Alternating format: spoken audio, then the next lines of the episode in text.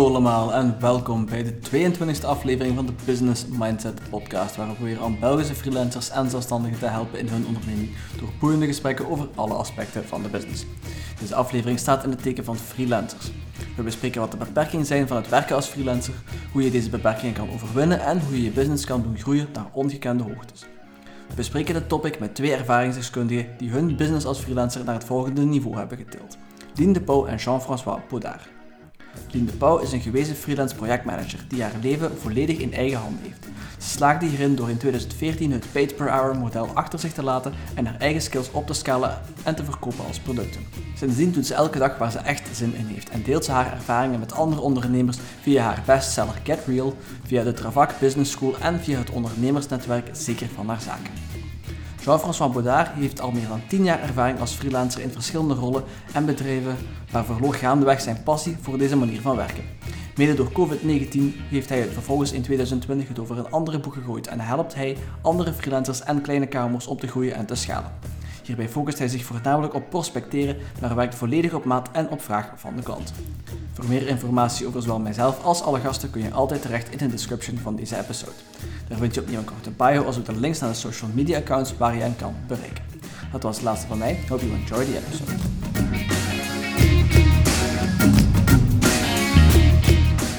En ik help eigenlijk freelancers, maar ook zaakvoerders van kleinere KMO's, om, om ja, hoe doe je dat nu? Prospecteren. Dat is eigenlijk ehm, basically mijn, mijn hoofdactiviteit nu, om, om, om, om dergelijke ondernemers te helpen met hun prospectieactiviteiten. mindset komt daarbij te kijken, heel belangrijk natuurlijk. maar ook effectief ja, de techniek erachter. Dus, uh, ja, ja.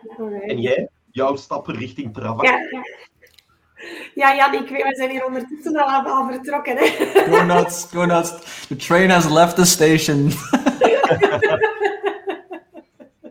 ja, misschien, misschien, ga ik dat straks dan ook nog allemaal vertellen. Dus ik weet niet, Jan, of dat jij misschien wil wil die direct met je vragen. ik, denk dat, ik denk dat de eerste insteek, of de eerste vraag die ik wou stellen, die leunt al vrij dicht aan tegen, tegen hetgeen dat we, dat we, waar we het nu net over hadden. Uh, ik denk, de belangrijkste vraag, of de eerste vraag die ik had, was, was een beetje van, van jullie waren alle twee freelancer op een bepaald moment. Uh, ik weet niet hoeveel jaren of, of, uh, of maanden specifiek, uh, dat doet er nu even niet toe. Maar op een bepaald moment zijn jullie beiden tegen een, een, een tegen een limiet gelopen. Hè. Het, zij het dan financieel, zij het dan pragmatisch, weet ik veel wat het, wat het precies was.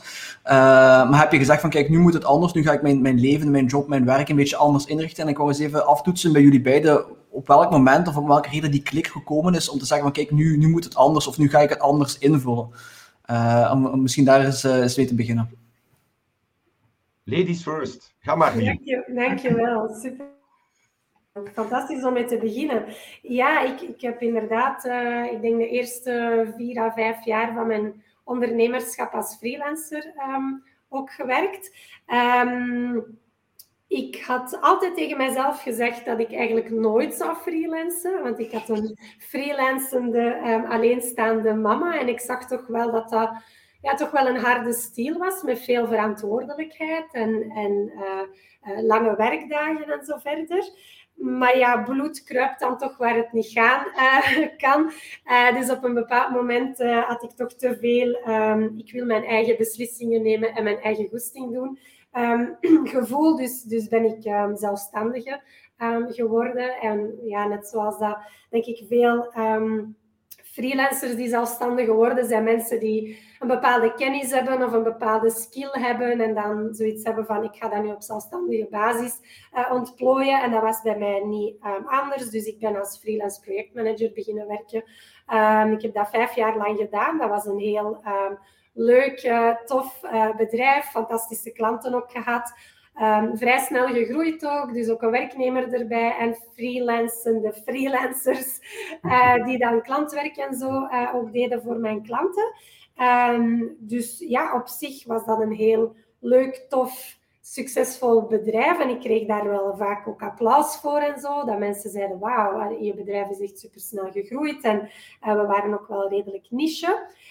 Um, maar na vijf jaar, en ik herinner me dat moment nog, nog heel goed. Um, ik was toen niet zo lang daarvoor 30 jaar geworden, maar dat heeft er eigenlijk niks mee te maken. Um, maar um, mijn partner en ik zijn onverwacht uit elkaar gegaan. in die zin dat hij onverwacht vertrokken is bij mij. En dat was voor mij zo een, ja, een shock. Dat was echt een, uh, de, de grond zakte van onder mijn voeten weg. Um, dat heeft geen dagen, weken, dat heeft maanden geduurd um, tegen, tegen dat ik een heel klein beetje terug begon recht te krabbelen. Maar de consequentie was wel in die dagen, weken en maanden uh, waarin dat ik probeerde te begrijpen wat er eigenlijk um, aan het gebeuren was of gebeurd uh, was. Dat ik heel veel moeite had om mijn business draaiende te houden.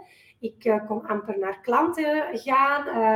allez, laat, ik kon zelfs bij wijze van spreken mijn haar niet meer wassen en kleren aandoen. Dus, laat staan dat ik dan naar klanten kon gaan en daar dan kon performen op een manier en zoals dat ik dat altijd deed en zoals dat mijn klanten dat ook gewoon waren van mij. En het is eigenlijk in die periode dat ik beseft heb van, ik heb eigenlijk geen bedrijf, ik ben mijn bedrijf.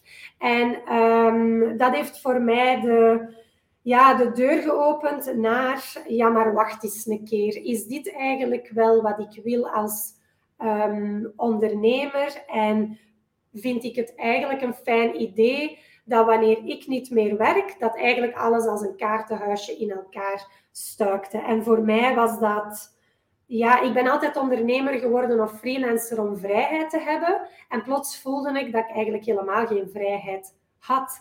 Um, ik kon wel kiezen wanneer en waar dat ik werkte en zo, maar um, als echt puntje bij paaltje kwam en ik zei, ik wil nu eigenlijk zes maanden niet werken of ik kan zes maanden niet werken, ja, dan ging dat gewoon niet.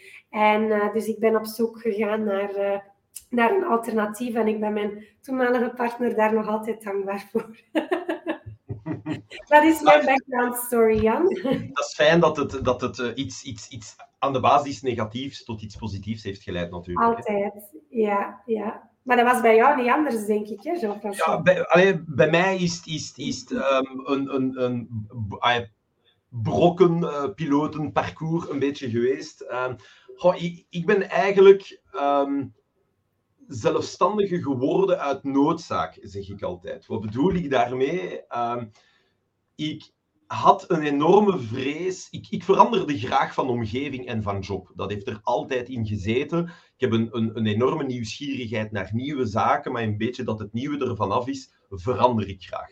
Uh, buiten bij mijn vrouw, uh, nog altijd uh, twintig jaar gelukkig samen.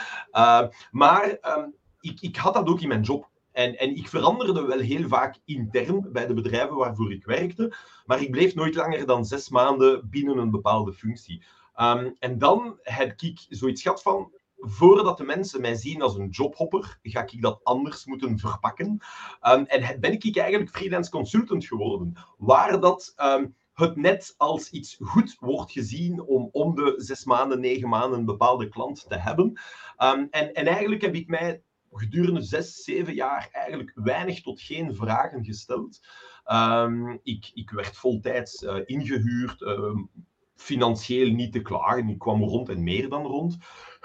maar mede door corona, dus ook weer iets negatiefs die uh, tot iets positiefs heeft geleid, um, heb ik gemerkt dat ik eigenlijk aan mijn plafond was. Um, ik, ik was nog geen 40 en dan had ik zoiets van: oké, ik werk voltijds aan dat dagtarief. Dat is het. Want ik had op dat moment geen intentie om mensen aan te werven uh, of dergelijke. En ik had zoiets van, gaat dit het nog twintig jaar moeten zijn? En dan had ik een, een zeer ambetant gevoel uh, daarover. Van, ik, ik zag dat echt niet zitten om, om dag in dag uit één klant, oké, projectje mooi afleveren en dan next dat ik zag, er moet iets veranderen. En, en, en, en dan ben ik in contact gekomen met uh, freelancers. Um, dankzij de, de, de Facebookgroep Freelancers in Belgium heb ik heel veel geleerd, enorm netwerk uitgebreid. Um, ik, ik ondersteun de VZW trouwens uh, ondertussen ook al, omdat ik er echt in geloof. Um, maar dan had ik zoiets van, oké, freelancer, dat is meer een way of life, bij wijze van spreken. Je hebt niet echt een vaste definitie van een freelancer. Maar ik wou eigenlijk voor mezelf een manier vinden om ja, mijn kost te verdienen, als ik het zo mag zeggen, zonder afhankelijk te zijn van de uren die ik erin moest steken. Een beetje zoals jij zei, ik zat evenzeer in de situatie, ik kan wel een maand verlof nemen, niemand gaat mij dat verbieden, maar een maand, een maand verlof nemen betekende onmiddellijk een maand geen inkomsten. En, en, en dat is nu hetgeen dat ik de laatste anderhalf jaar uh, enorm op aan, aan het werken ben, investeren, uh, ja, proberen en, en uiteraard fouten maken, maar eruit leren. Um, en, en dat is de stap die ik, die ik zeer blij ben om, om, om te hebben genomen, maar ook de stap die ik meegeef aan, aan de mensen waarmee dat ik werk. Dat, dat ja, het, het anders durven bekijken van, van de zaken en effectief naar de essentie gaan van waarom ben je begonnen als, als freelancer of waarom ben je begonnen als ondernemer, um, dat, dat dat vaak, een keer dat jij in een routine komt, eigenlijk bijna volledig verdwenen is. Die waarom je uiteindelijk die stap ooit hebt gezet, is dan nu vijf jaar of tien of twintig jaar geleden. Um, en ik merk dat, dat, dat, dat wij, en ik reken mezelf daar ook zeker bij, daar gewoon te weinig tijd in steken, omdat wij eigenlijk slachtoffer zijn van ons eigen manier van werken. Wij werken in ons bedrijf en niet aan ons bedrijf. En dat is een groot probleem. Als ik daar zelf wel mag inpikken, eh, Jean-François. Um, over tijd heb ik een, een gesprek gehad met, uh, met, met Marnik Doren van, uh, van Blovi. Nu, de, hoe, hoe zijn bedrijf ontstaan is, heeft mij dat toen verteld. Dus hij, hij kwam eigenlijk vanuit, uh, vanuit dus Blovi, ik wist het zelf niet, maar dat staat kennelijk voor Blooming Vision. Dat is hoe hij het, hoe hij het formuleert. En dat is eigenlijk hoe, dat, hoe dat hij tot, tot dat merk gekomen is. Dus eigenlijk puur omdat hij een bepaalde visie had die, hij wilde, die, die, hij wilde brengen naar de mensen. En daaruit is dan Blovi met het, het, de jobwebsite initieel en dan al het volgen is daar eigenlijk gegroeid. Um, voor freelancers is dat eigenlijk moeilijk, omdat, als ik voor mezelf mag spreken, ik, ik doe wat ik doe. Hè? Ik, ben, ik ben ook freelance webdeveloper, dus ik, dus ik weet, uh, ik weet wat, je, wat je bedoelt. Maar of ik dat nu voor een klant in de energiesector doe, of een klant in de voedingssector, of een klant in de, weet ik veel, landbouw of wat dan ook, dat blijft hetzelfde. Ik heb precies als freelancer het gevoel dat ik niet echt een mission statement hebt. Terwijl dat je dat als bedrijf, als onderneming, heb je dat vaak wel. Ik weet niet of dat ook iets is waar dat je akkoord bent of dat je mee kan, kan vereenzelvigen? Of, uh... um, ik, ik ben het ermee eens, zolang dat jij eerder in een, in een, in een uitvoerende rol bent, zoals ik ook jaren ben geweest, um, waar dat je effectief, je hebt een bepaalde skill of een bepaalde expertise, um, maar, maar um, je valt eerder onder de categorie orderteker en, en niet negatief bedoeld, dat is gewoon de manier dat je doet. Er is een bepaalde opdracht die uitgevoerd moet worden en je voert die uit tot een goed einde. Dan heb je inderdaad niet echt nood aan, aan een visie en, en missie en dergelijke. Maar als je net dat wilt doorbreken, dat je meer wilt zijn dan een onderteker, of als je de stap wilt zijn van een, een freelancer naar, een ondernemer, dan gaat je wel aan die zaken moeten, moeten nadenken. Niet zozeer om dat mooi te laten verschijnen op je website, want als het alleen is om op je website te zetten, zou ik zeggen, bespaar u de moeite. Uh, maar als je klanten benadert, net in, in, in, in die groeigedachte, dan moet je wel je klant inspireren en motiveren van waarom je daarin gelooft. En dan is een visie of, of, of vision statement wel belangrijk. Uh, dat je nu alleen, ik ben nog steeds alleen in, in mijn business, maar dat zijn net de elementen waar dat ik het meest aan heb gewerkt sinds dat ik die klik heb gemaakt van ik moet mensen overtuigen dat het anders kan, misschien anders moet in bepaalde gevallen, maar eerst moet ik formuleren waarom. En daarvoor is, is een visie zeer belangrijk. Uh, dat is een beetje zoals die, die why van uh, Simon Sinek. Die is niet absoluut nodig voor om het even welk zelfstandige in België. Allee, ik geef misschien een voorbeeld, maar een elektricien is een elektricien, punt. Allee, laten wij daar niet flauw over doen. Maar als jij vanuit jouw kennis van elektriciteit de nieuwe Tesla wilt worden, ja, dan heb je wel een visie nodig. En, en dat is wat wel nodig is om, om die stap te kunnen zetten, om, om daarmee bezig te zijn. Ja. Ik weet niet of jij daar een, een andere mening over hebt of niet, of uh, hoe zie jij dat? Um, nee, ik sluit mij grotendeels aan bij, bij wat dat jullie zeggen. Ik, ik, denk inderdaad, als je als freelancer werkt onder basically een soort veredeld interimstatuut, als ik het dan zo mag, mag noemen, ja, dan, dan ben je handjes en een hoofdje voor iemand anders die die een bedrijf heeft en, en, en jij helpt mee die, die missie die dat bedrijf heeft eigenlijk te realiseren. Hè. Dan hoef je daar verder niet al te veel vragen over te stellen. Um, en dat is ook prima en heel veel mensen zijn daar totaal gelukkig mee. Hè. Als freelancer, dat is helemaal oké een van de dingen die ik merk is wanneer, allez, ik heb dat voor mezelf gemerkt, maar ik merk dat ook bij mijn klanten, wanneer dat je de switch wil maken van, ik noem het dan altijd van zelfstandige naar ondernemer, uh, of van freelancer naar freedompreneur, zeg ik dan in mijn wereld. Maar als je die switch wil, maken, um, ja, dan is, allez, het is ook een van de eerste denkoefeningen die, die dat ik geef aan mijn klanten, dat is van, waarvoor doe je het en, en wat, is, wat is jouw doel? En je kan daar mission statement op, op plakken. Wij, wij noemen dat simplistischer de visie van jouw toekomstige zelf. hoe ziet je jouzelf? Want heel veel freelancers zijn toch begonnen als freelancer omwille van, ja, van de vrijheid ook vaak die, die dat statuut met zich meebrengt. Um, en dus hoe kun je die vrijheid waar je zo naar verlangt, hoe kan je die vertalen in, in niet alleen een zelfstandige statuut, maar ook in een onderneming? Hè? En hoe ziet jouw ideale leven eruit? Hoe ziet jouw leven van de toekomst uh, eruit? Hoe zie je jouzelf binnen in jouw bedrijf en ook in jouw privé? Um, dat hoeft dan niet per se een mission statement te zijn van jouw bedrijf, maar wel voor jou als ondernemer. En ik denk dat dat een van de belangrijkste stappen is om, om te zetten. Dat is van, wat wil ik eigenlijk?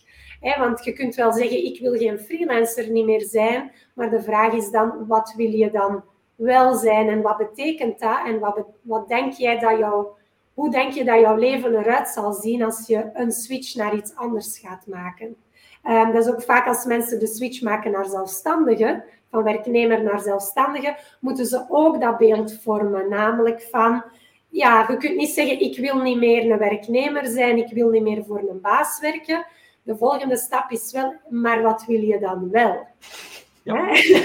Maar op zich, als, als freelancer heb je ook nog altijd een baas. Hè? ik vind het nog altijd, dan heb je zelfs meerdere bazen. Dus, ja, Natuurlijk, hè, maar allee, jouw mission statement, persoonlijk mission statement, of hoe dat je het dan ook wil noemen, draait dan meer rond, uh, ja, ik wil, ik wil kunnen kiezen wanneer dat ik werk, bijvoorbeeld. Hè? Of ik, ik wil niet meer bij mij was dat, ik wil niet meer met zo'n prikklok uh, gaan werken en, en ik wil niet meer um, ja, ik, ik wil de vrijheid hebben om, om mijn projecten zelf te kunnen kiezen, bijvoorbeeld. Hè. Maar je moet wel die visie voor jezelf ontwikkelen als je van werknemer naar freelancer gaat. Maar ook als je van freelancer naar ondernemer gaat, moet je ook zo'n visie voor jezelf uh, ontwikkelen. En ik denk dat zolang dat je dat niet doet, is het ook moeilijk om je bedrijf om te vormen van een freelance statuut naar, naar ja, een onderneming waar je dan de baas van bent.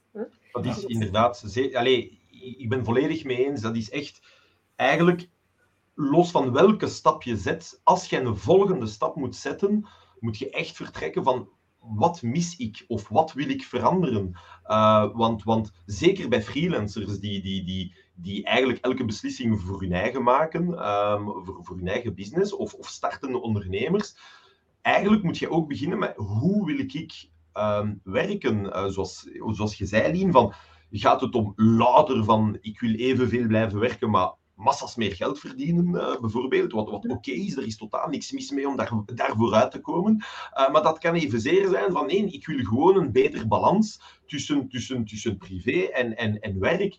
Um, maar die, die vraagstelling mis ik enorm.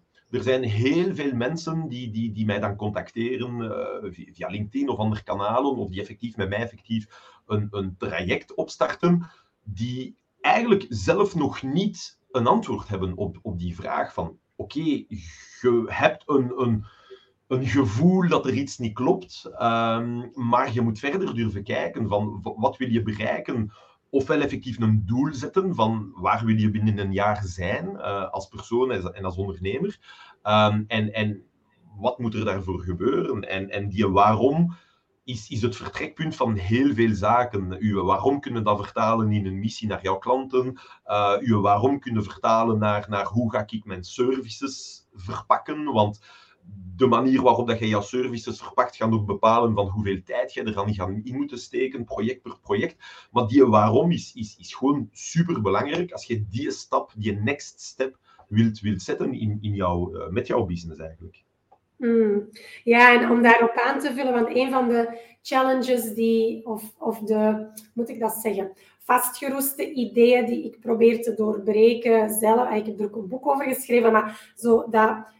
Um, ik, ik heb in Vlaanderen althans, vind ik dat we zeer conservatief um, denken vaak. En ik probeer um, de discussie open te trekken en naar, naar mensen toe en naar freelancers toe en naar zelfstandigen toe te zeggen van je kan en met je passie bezig zijn als ondernemer, je kan daar veel geld mee verdienen als je dat wil en je kan heel veel vrijheid en flexibiliteit hebben. En ik heb de indruk, ik, en ik zeg al jaren dat en-en-en verhaal, van je kan en die drie dingen, het is geen trade-off, het is niet van harder werken dan meer geld verdienen of minder hard werken, minder geld verdienen. Het is zo, ergens geloven we nog altijd dat die dingen gelinkt zijn met elkaar. En ik probeer echt zo die, ja, op dat vlak een beetje een pionier te zijn om, om te zeggen tegen mensen van je kan al die drie dingen tegelijkertijd hebben. Natuurlijk, je gaat moeten weten hoe dat je dat doet. Dat, dat is nog een ander verhaal. Maar ja, het kan, het is mogelijk en, en ik probeer het voor te tonen. Dat is een beetje mijn uh, persoonlijke uh, missie in het leven. Ik probeer dat voor te tonen. Ik hoop ook dat mijn klanten dat voortonen ondertussen. Uh, maar ik vind het toch wel belangrijk om die discussie te openen, omdat ik heel veel merk bij, bij freelancers, zeker mensen die in dat uurtje-factuurtje model zitten, dat is altijd dat idee van ah ja, minder, minder werken is minder geld en meer werken is meer geld. En, en ze kunnen geen andere visie voor zichzelf ontwikkelen. Um, en, en ik denk door te zeggen van je kan en veel geld verdienen en dat doen met iets wat je graag doet en ook heel veel flexibiliteit hebben, dat kan. Uh, ik doe het en zoveel honderden anderen doen het ook, dus waarom zou jij het niet kunnen? Uh, ja, ik ben een beetje de voorvechter van, van dat statement uh, te maken, zeker in Vlaanderen, waar dat we zo ja, In Vlaanderen is dat inderdaad een... een, een Vlaanderen, België in het algemeen, is dat, is dat een enorm probleem waar dat wij, en, en, en ik kies bewust wij, want, want, want zeker schuldig aan, aan hetzelfde. Uh, het, is, het is een, een, een, werk in, in, in progress bij mij. Maar dat zichzelf limiteren is, is enorm aanwezig. Um, ik, ik, ik, ik ben er wel van overtuigd dat de meeste freelancers of, of, en, en ondernemers wel een, een bepaalde droom hebben um, die ze willen realiseren, maar altijd wel één of meerdere redenen vinden van waarom het toch niet zou lukken. En, en, en dat moet eruit. Uh, en, en, en, en opnieuw, hè, bij mij is het zeker belangen van uh, niet perfect. Maar dat is de eerste stap, is, is zorg ervoor dat je gaat zodanig al genoeg blokkeren hebben van klanten en, en noem maar op allemaal. Maar begin eerst met je eigen blokkeringen weg te werken, want ja, anders gaat je maar ja, half werk leveren, gaat je gedemotiveerd raken en, en noem maar op. En gaat je eigenlijk zelfs bevestiging hebben van, zie je wel dat ik gelijk had, ik had mij eerder moeten blokkeren. Terwijl dat eigenlijk net die blokkeringen het probleem zijn. Heb, uh, hebben jullie inzicht op wat zo de gemiddelde blokkages zijn, als, uh, als we toch de terminologie van Jean-François even aanhouden? Wat zijn zo de, de, de, de meeste argumenten die freelancers aanhouden, zeggen van kijk, nee, dat niet, of, of weet ik wat. Is dat puur psychologisch, of is dat voor een stuk ook gewoon praktisch? Of waar, waar, waar zit het dan meer, meestal? Hè? Want dat is uiteraard een beetje afhankelijk van persoon tot persoon. Ja. Bij mij, wat dat ik het vaakst tegenkom als, als reden, is um, dat ze het niet zien gebeuren dat ze wel degelijk, zoals Lien het perfect uh, verwoordde, van hun passie wel degelijk veel geld kunnen verdienen. En je mocht je veel laten vallen, wat mij betreft, maar je kunt wel degelijk met je passie geld verdienen. Um, maar ze zien het gewoon niet. Ze zien niet het hoe. Ik ken freelancers die aan 40, 50 euro per uur werken. En, en als jij voltijds werkt, dan, dan, dan, dan kunnen ze oké leven. Geen probleem daar niet van. Maar door het feit dat je te lang zo hebt gewerkt en weinig reserves voor jezelf hebt opgebouwd, zit jij direct geconfronteerd met het argument, heel vaak financieel argument. Ik kan het mij niet permitteren om de tijd te nemen, zijn een paar weken of een paar maanden, om mij heruit te vinden om die next step te zetten. Want daar kruipt inderdaad tijd in als jij een switch wilt maken. En dat is vaak probleem nummer één, dat, dat eigenlijk de financiële kaart wordt getrokken van ah, het gaat niet lukken, want hetzelfde met het investeren in opleidingen, investeren in jezelf, uh, is altijd, ja, is, is vaak een, een, een financieel argument. Ik heb, ik heb de middelen niet om puntje, puntje, puntje, is toch iets die ik zeer vaak hoor bij, bij, bij freelancers of andere klanten die, die ik begeleid. Maar is het dan sowieso niet een klein beetje een probleem met de pricing? Want uiteindelijk 40, 50 euro per uur voor een freelancer is zeer weinig, hè? Ja, maar ik kan nu spijtig genoeg bevestigen dat dat geen uitzonderingen zijn uh, die, die aan die tarieven werken. De naam ontsnapt mij, uh, maar er is een, een, een, een man die uit, nu naar Duitsland verhuisd is, eh, die noemt dat de freelance trap. En dat is inderdaad, je neemt een job, een job, een job, een job en je pakt alles wat je kunt pakken, want je hebt het effectief allemaal nodig. Ehm, maar ja, jij bent volgeboekt, jij komt net toe de enige reflex op dat moment dat je hebt is, ik moet meer uren kloppen, waardoor je nog minder goed werkt. Want ja, dat, dat blijft niet duren, spijtig genoeg. Um, maar met 40 euro per uur, allee, je raakt niet ver. Je kunt rondkomen, ja, maar dat is dan ook. Dan mag je echt niks tegenkomen. Um, en, en niks tegenkomen, niks negatiefs. Dus je mocht eigenlijk niet ziek worden, je mocht geen ongeval hebben. Of, of, of dan ja, vrouwelijke ondernemers die dan zeggen: Ik ben net mama geworden en ik wil een maand of twee bekomen. Ligt zeer moeilijk uh, op, op dat moment. Maar je kunt ook niks positiefs tegenkomen. Dat wil zeggen, stel dat je zegt, ah wel ja, Lien heeft mij overtuigd, ik wil echt investeren en ik wil haar programma volgen, et cetera. Ja, als je geen reserves hebt, dan is het zeer, zeer, zeer moeilijk. Dus ze zijn, ja, ze hebben zichzelf een beetje, ja, gekloot, sorry voor de uitdrukking, door te laag te beginnen met hun pricing, waardoor dat ze vastzitten en er zeer, zeer moeilijk uitgeraken. Maar uiteraard, de goede pricing is, is o zo belangrijk. En, en, en in Vlaanderen in het algemeen, um, en nogmaals, de mensen die ik ken, en ik heb ook in de staffing gewerkt vroeger, wij zitten gewoon veel te laag op vlak van pricing. Veel te laag. Ja. Er is, een, er is een extreem, ik heb over tijd, dat is geleden, wel iemand met iemand gesproken, die was een heel jaar lang freelancer geweest aan 20 euro per uur. Dus ja, dat is een, extreme uitzondering. En die woont nog bij zijn ouders, dus die heeft daar niet echt van afgezien, maar dat, uh, dat, het kan. Hè? is wat. het is niet onmogelijk, nogmaals. Hè. Ook puur in België dan, zit je ook met de, met de, met de fiscaliteit rond het kiezen van, van eenmanszaak of het kiezen voor een BVBA. Uh, brengt een, een, hoop extra kosten met zich mee. Hè. Je kunt inderdaad van thuis uit, zonder vrouw, zonder kinderen, uh, en je hebt misschien een klein huurappartementje. Misschien kom je toe met 4.000, 5.000 euro per maand. Maar een keer dat jij uh, een vennootschap hebt, plus Allee, zeker voor mij, je zegt getrouwd, je hebt kinderen, je hebt een huis af te betalen. Ja, dan, dan, dan kom je niet toe met, met die bedragen. En dat heeft niks te maken met, met, met geld en, materialisme. Dat is gewoon te maken met, ik ben niet zelfstandiger geworden om minder goed leven te hebben dan de gemiddelde bediende die hetzelfde doet als ik. En dat vergeten we soms. Anders kun je even goed bediende zijn. Hè? Ja, dat is een feit. Dat is een feit. Ik weet niet, of jij nog, uh, nog andere obstakels ziet voor, uh, voor freelancers die, die vaak tegenkomt? Ja, zeker en vast. Um, ik, het, het, financiële obstakel, wat, wat Jean-François denk ik terecht, terecht aanhaalt, is iets wat ik minder vaak hoor, omdat ik denk dat de freelancers die bij mij in, in de business school stappen, dat obstakel al voor een stukje overwonnen hebben, want anders zouden ze ook die investering niet kunnen doen. Hè? Maar ik denk wat je aanhaalt, aanhaalt is terecht. Hè? Dus, dus um, ja, als je in zo'n uh, in zo'n pricing trap zit van 30, 40 euro per uur, dan, dan kan je eigenlijk niets opbouwen. Hè? Um, nu, de argumenten die dat ik heel vaak um, hoor, wanneer, dat er, wanneer dat freelancers toch een switch willen maken richting ondernemerschap, dus ik hoor heel vaak, mijn klanten willen dat niet dat ik op een andere manier ga werken. Dat hoorde heel vaak. Dus mijn klanten willen dat niet. Ik, ik ken dat ook, want ik werkte ook vroeger voor klanten die het niet toelieten dat ik op een andere manier zou werken of via een ander aanbod of zo. Dus mijn klanten willen dat niet. Dat is één. Twee, ik weet niet wat dat ik dan wel kan doen als ik niet mijn tijd verkoop.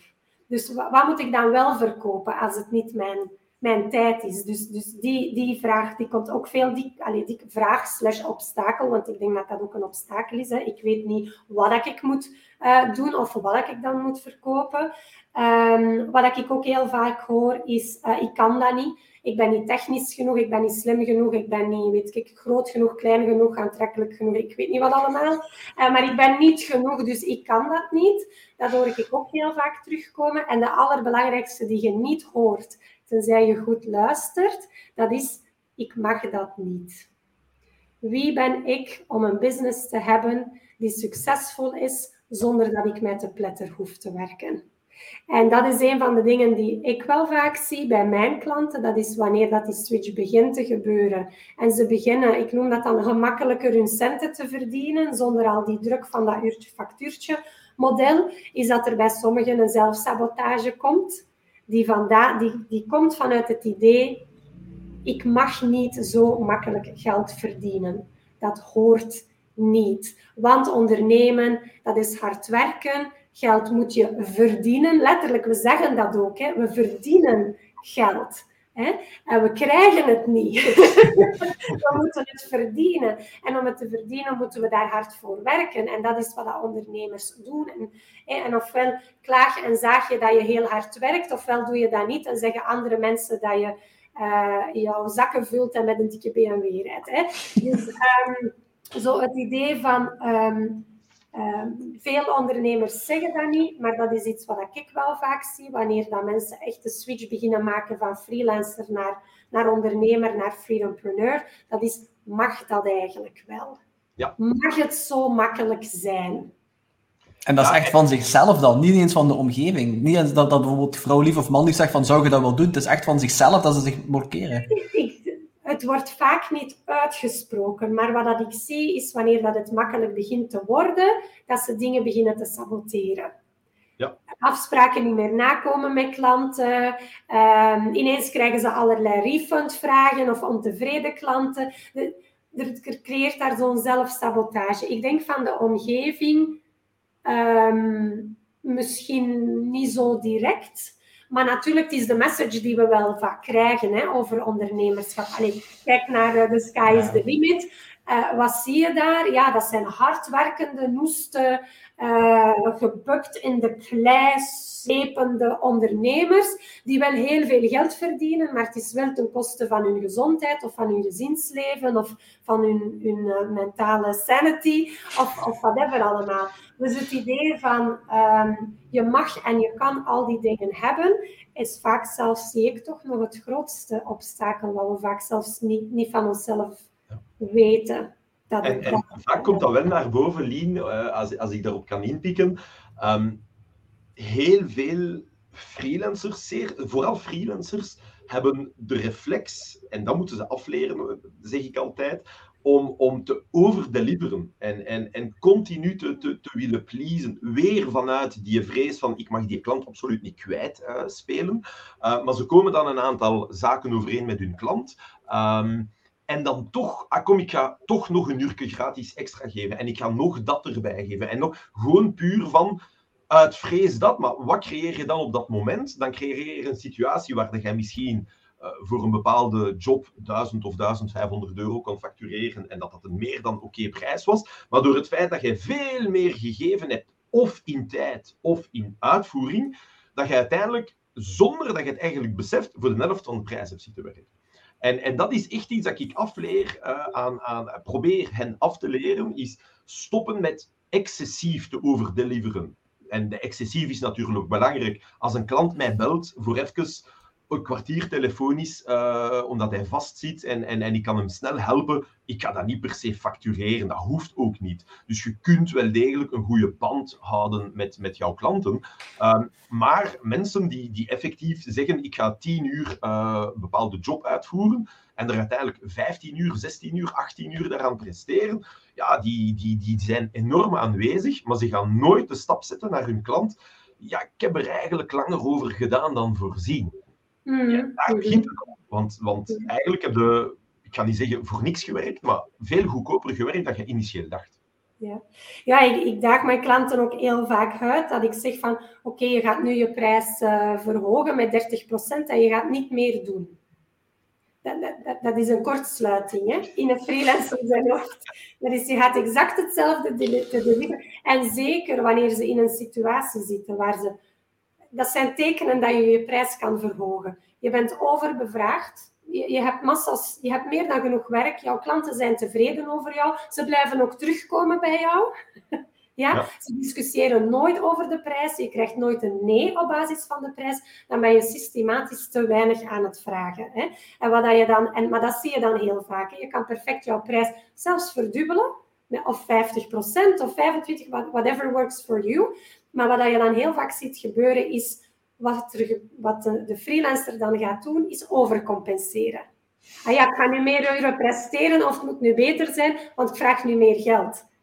Maar dan zit je ja, gewoon basically in dezelfde, in dezelfde trap als waar dat je daarvoor um, zat. En het is, ja, het is, het is een item dat... uh, ik denk als je in dat uurtje-factuurtje model zit, wat dat niet het model is dat ik aanraad aan freelancers als ze eruit willen stappen en, en makkelijker geld willen verdienen. Maar als je in dat model zit, van dat uurtje-factuurtje model, let er dan op dat wanneer dat je de stap zet om jouw prijs te verhogen, wat ik denk dat de meeste freelancers sowieso moeten doen, en vrouwen al minstens met 15%, want die factureren 15% minder dan hun mannelijke collega's. Dus bij deze, voor de vrouwen die aan het luisteren zijn, vanaf morgen mag je gewoon 15% meer vragen, want je mannelijke, mannelijke collega's doen dat sowieso en ze zijn niet beter dan u.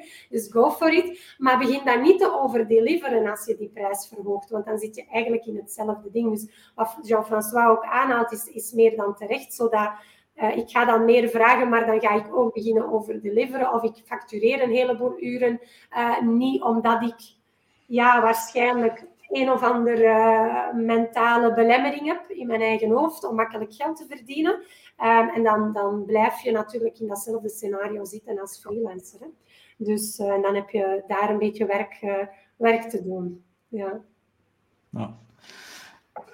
Je zei net, uh, uurtje factuurtje, hè, dat is een beetje de magische term die we, die we nogal vaak gebruiken in, in de freelance wereld.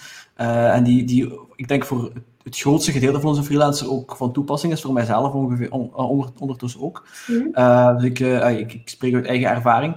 Een andere methode is paper project. Dus dat je eigenlijk een bepaald project een, een, aantal uren in gaat opkloppen en op basis van je eigen ervaring um, en, en op die manier eigenlijk gaat factureren in plaats van uurtje factuurtje. is dat volgens jullie een, een beter model? Is dat een tussenstap of is dat nog altijd een beetje dezelfde, dezelfde kooi met een iets andere bekleding? Lien? Ja, ik ging net zeggen pay per hour, pay per project. It's exactly the same thing. Uh, je wordt gewoon nog altijd uh, per uur vertaald, uh, betaald. Alleen ga je in jouw projectvoorstel niet zeggen het is 100 euro per uur, maar je zegt het volledige project kost zoveel, maar je doet er zoveel uren over. Dus in the end, it's exactly the same. Waar dat je natuurlijk een beetje het voordeel hebt als je met een project werkt, is als je het een beetje overschat en je kan in minder uren doen, dat je wat meer per uur verdiend hebt. Hè. Dat is, je hebt een beetje die speelruimte, zeg maar. Maar in die end geeft het jou nagenoeg geen extra vrijheid, want het is wel nog altijd jij die jouw skills aan verkoopt. Dus voor mij is het, hoe zeggen ze dat, van hetzelfde laken een broek?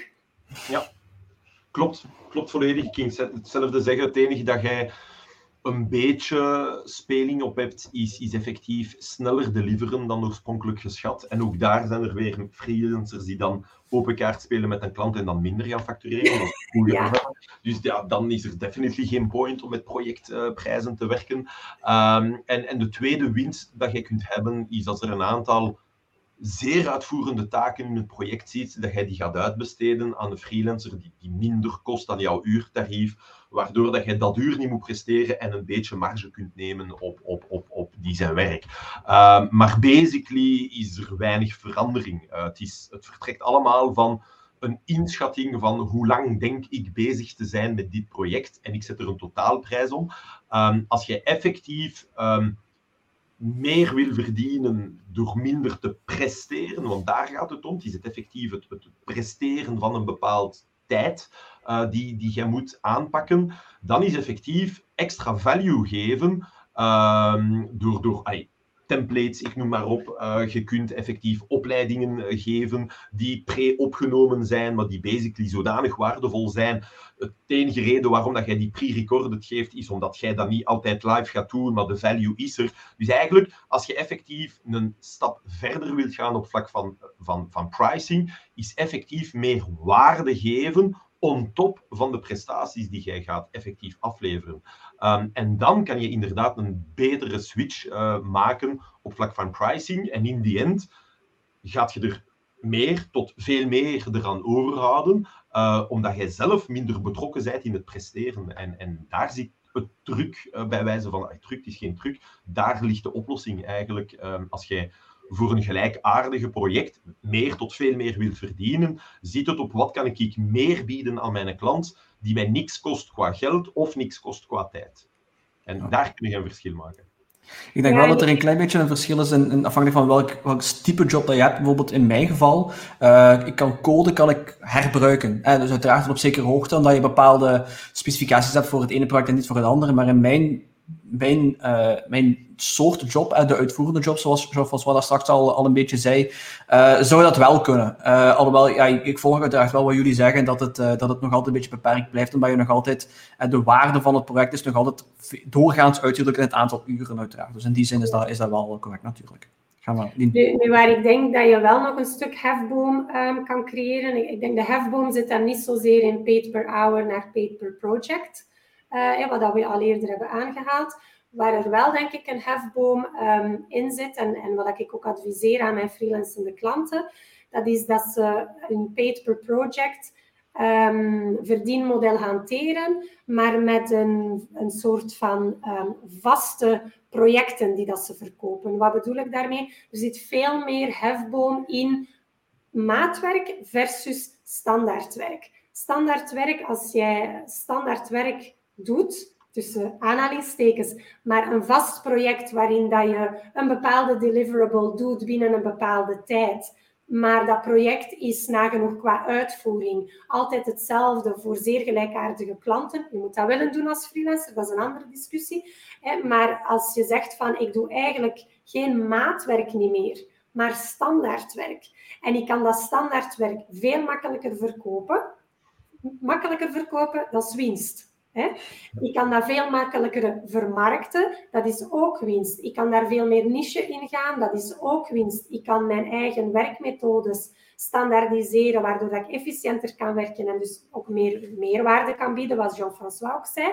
Um, daar denk ik, daar zit wel een hefboom op. En wat je heel veel ziet bij freelancers die in een paid per project model zitten, is dat elk project is maatwerk.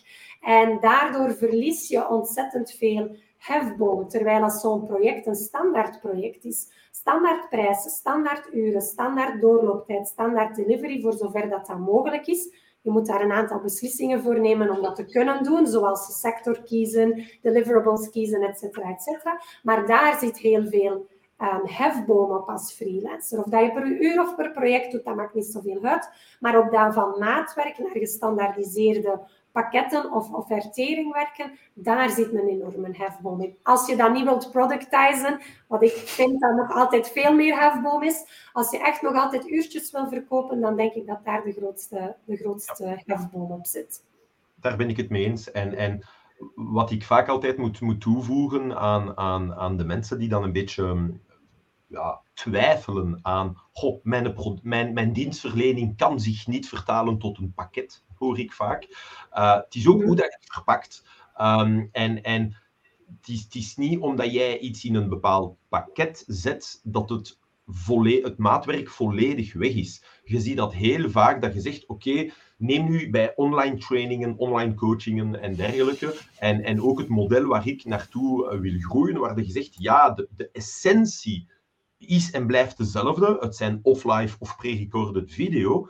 Maar om de zoveel tijd hebben we dan een één-op-één sessie waar dat wij de aangeleerde theorie, zal ik maar zeggen, of de aangeleerde kennis, effectief tijd gaan nemen van hoe zich dat vertaalt voor jou en jouw situatie. En eigenlijk, dat is het laag maatwerk die je kunt geven boven een dikke laag ja, gestandaardiseerde oplossingen. Um, en, en dat is hetgene waar dat ik ook meer en meer op inzet voor mezelf en, en, en voor mensen waarvoor dat ik werk, om, om de twee te combineren. Um, en, en waarom die, is die maatwerk on top belangrijk? Omdat heel veel remmingen zijn. Ja, ik ben toch geen productverkoper. Ik wil maatwerk kunnen leveren. Maar dan zet ik die maatwerk onder die één op één sessies, momenten die je hebt met jouw klant. Maar de rest, allez, als ik het heb over prospectie of, of, of, of als je het hebt over um, het belang van een goed LinkedIn-profiel en hoe LinkedIn eruit moet zien, bijvoorbeeld, met alle respect, maar dat kan je perfect in een deftig gemonteerde video geven zonder aan waarde te verliezen. Dus waarom zou ik die elke week drie keer live moeten geven? Dezelfde sessie, over en over again. En dat is hetgene dat, dat ik nu zelf aan het doen ben en, en aanraad aan, aan de mensen waarmee dat ik werk, is de zaken, zoals je zegt, de structuur die jij bijna dagelijks gebruikt, als je dan toch in uitvoermodus bent, probeer die structuur om te zetten in een model of in een template, of, of hoe dat je het ook wilt noemen, en verkoop die gewoon. En probeer dan die maatwerk on top uh, erbij te verkopen. En dat maakt je een enorm verschil natuurlijk. Ja, dat is, uh, dat is heel duidelijk. Um, hoe, uh, we hebben er straks al eventjes uh, gezegd van hoe jullie op het, op het, het kantelpunt gekomen zijn. Hè? hoe, hoe is die opstart geweest voor jullie? Want uiteindelijk, uh, je zei het al net, je had een beetje een dipper dat je een tijdje geen inkomen had. Um, hoe, hoe is dat gelopen? Want uiteindelijk, je moet nog altijd je moet het, het, het, het produceren, het, het heruitvinden van jezelf, geloof ik dat Jean-François zei, moet je ook kunnen combineren met je, je, je gewone job, hè, je, je freelance uurtje, factuurtje job, om, om nog altijd uh, de, uh, de overstap te kunnen maken, de brug te kunnen maken tot het nieuwe verdienmodel. Hoe is dat voor jullie gelopen en, en hoe zou je dat, dat aanraden, dat mensen dat, dat aanpakken? Ja, dat is een beetje kip of het ei. Ik, heb, ja. ik, ik, hoor die discussie ook vaak uh, met klanten van ik, ik kan... Dus, dus wat Jean-François ook zei. Eigenlijk is het argument, ik kan mij geen tijd kopen, want ik heb eigenlijk geen buffer. En tijd is net hetgene wat je nodig hebt om die switch te maken. Dat is, ik zeg altijd tegen mijn klanten, ik kan heel veel doen voor jullie, maar dat kan ik niet doen. dat, is, dat is een wetmatigheid waar ik niks aan kan veranderen. Dus op een bepaald moment um, moet je jezelf tijd geven om die switch te maken. Nu, ik ga eerlijk zijn, mij heeft dat jaren geduurd. En ik heb heel vaak naar mijn bankrekening gekeken en gedacht, ga ik mijn hypotheek nog kunnen betalen? Uh, en ik ben heel blij dat dat mijn, klanten nu niet zo door die fase, niet, niet zo extreem moeten gaan. Want allee, ja, ik, heb, ik heb echt letterlijk alles zelf uit moeten zoeken. Ik denk toch drie jaar aan een stuk of zo en heel veel dingen uitgeprobeerd om tot iets te komen waar dat ik mijn passie en geld verdienen en mijn vrijheid kon combineren met elkaar. Um, het is ook een van de redenen waarom dat ik dan die kennis ben beginnen delen, omdat ik zoiets had van, uh, damn, ik wil niet dat, dat andere mensen daar zo lang over moeten doen als wat ik daarover heb moeten doen als freelancer. Dat is, dat is niet nodig. Someone has walked the path. So, allee, ja, andere mensen kunnen erop wandelen en kunnen het sneller doen. Um, maar er is natuurlijk nog altijd wel een, een overgangsperiode um, waarin dat je een stukje eh, jouw inkomsten waarschijnlijk zal reduceren om, om tijd te kunnen winnen, want dat is nu eenmaal het paid per hour model waarin dat je inzit. Als je minder uren werkt, zal je minder verdienen. Eh, dus er gaat een bepaalde periode van overgang zijn tussen ja, minder verdienen in je paid per hour model en ondertussen nieuwe dingen ontwikkelen, een nieuwe aanbod of een nieuwe service gaan ontwikkelen, die dat je dan kan gaan beginnen um, verkopen. Hoe lang dat die periode is, er is daar geen best practice. Sommige mensen maken de switch binnen een maand en anderen doen er drie jaar over en zijn er nog altijd niet geslaagd. Hè. Dus veel hangt ervan af van hoeveel buffer heb je, hoeveel tijd heb je, hoeveel luxe heb je, om jou dat te kunnen per permitteren. Ik had het geluk, tussen aanhalingstekens, dat ik wel wat tijd had um, om dat te doen, maar dat is ook geen geluk natuurlijk, want ik heb ook altijd heel hoge prijzen kunnen vragen. Kunnen, mogen, willen, durven vragen als freelancer. Um, uh, waardoor dat ik mezelf meer tijd heb kunnen kopen um, om dat te doen. Maar de realiteit is, ja, je gaat door een periode gaan waar dat je waarschijnlijk een tijdje wat minder zal, uh, zal verdienen, terwijl dat je die switch aan, aan, het maken bent. Ik denk dat dat een wetmatigheid is waar dat je niks aan kunt veranderen. Jammer genoeg. Ik kan alleen maar uh, bevestigen, exact hetzelfde verhaal hier.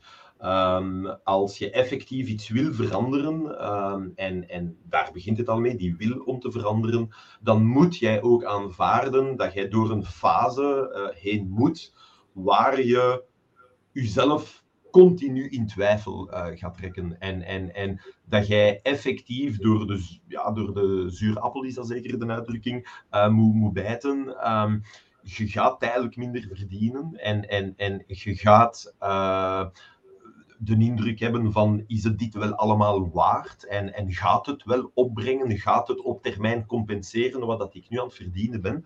Ehm, maar daar moet je door. Ehm, ik, ik, zeg dat ook aan mijn klant zeer open en duidelijk. Um, de tijd dat je hierin gaat steken, is tijd dat jij niet gaat kunnen presteren. Uh, dat dat nu een workshop is of een online opleiding of whatever. Jij verliest eigenlijk twee keer, want één, je gaat tijd erin moeten steken uh, om de sessies te volgen, bij wijze van spreken. En tegelijkertijd gaat er ook nog moeten betalen voor ook. Dus eigenlijk, heel veel van de klanten hebben de indruk dat ze eigenlijk dubbel betalen uh, om, om, om iets te veranderen.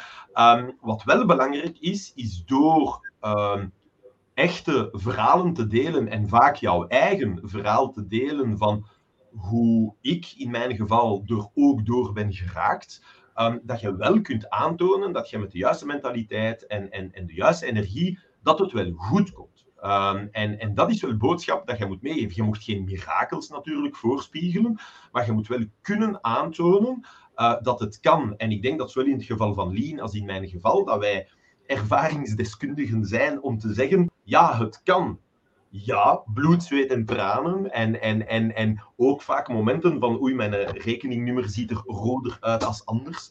Um, en, en dat je soms effectief moet jagen achter een factuur dat een klant iets langer erover doet om te betalen, maar je hebt dat geld wel nodig, bij wijze van spreken dat moet je erbij nemen. Um, dat, dat, dat, dat, dat, je kunt dat verbloemen en zeggen, ja, dat is leergeld en dit en dat, maar ja, je moet erdoor. Je kunt het niet anders verwoorden, je moet erdoor. Ik heb zelf ook vorig jaar uh, meer dan 2000 euro geïnvesteerd en ik gebruik geïnvesteerd en niet zomaar betaald of gekost in coaching en, en, en, en andere zaken die, die mijn business um, beter konden maken.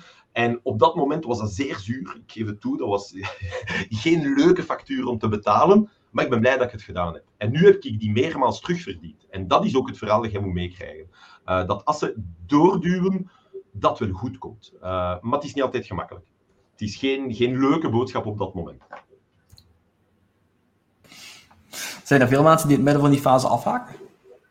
Uiteraard hangt een beetje vanaf. Jullie geven hen uiteraard de begeleiding en dan kan je een beetje sturen, een beetje voorbeelden geven en wat dan ook. Maar heb je weet van, van mensen die, die dan zeggen van nee, fuck it, of, of te schrik krijgen of weet ik veel wat dan ook? Tijdens de trajecten bij mij zelden of nooit. Uh, en, en waarom is dat? Door het feit dat ik gekozen heb voor betalende trajecten en niet gratis webinars om bepaalde leads te genereren. Um, ook al is een kleine workshop, bij mij vanaf dag één betalend. Uh, en, en ik durf daarvoor uitkomen, geen enkel probleem. Maar door het feit dat het betalend is, zie je wel degelijk een bepaald engagement bij de mensen die deelnemen. Um, als ik afhakers heb, ziet het eerder net voordat ze die aankoop moeten doen. Uh, voordat ze effectief die stap moeten zetten van oké, we gaan ervoor, dan zit de grootste rem. Maar een keer dat ze de, de klik opnieuw, die, die mindset change ingezet hebben, dan gaan ze wel door. Waarom? Ja, omdat het nogal pijn heeft gedaan in de portefeuille om die beslissing te nemen, dan wil ze er alles uithalen. Uh, en, en dan merk ik dat ik heel weinig uh, afvallers heb wat ik wel dan terugmerk, een keer dat, dat, dat de fase voorbij is, is dat nu twee maanden of zes maanden, dat mensen, dat zal waarschijnlijk de, het menselijke natuur zijn, teruggaan naar gekende reflexen in plaats van dan doorduwen richting die nieuwe weg. Dat zie ik ook wel af en toe gebeuren. Uh, maar ja, dat, dat gaat er altijd bij horen ergens, denk ik. Um, ja, ik, ik, uh, ik moet lachen. ik was aan het denken, als, als Jean-François zei van... Um, uh, ik denk eens dat mensen die investering gedaan hebben, dat pijn doet in hun zak, dan blijven ze ook voortdoen tot op het einde. En ik dacht, ik ga mijn prijzen moeten verhogen.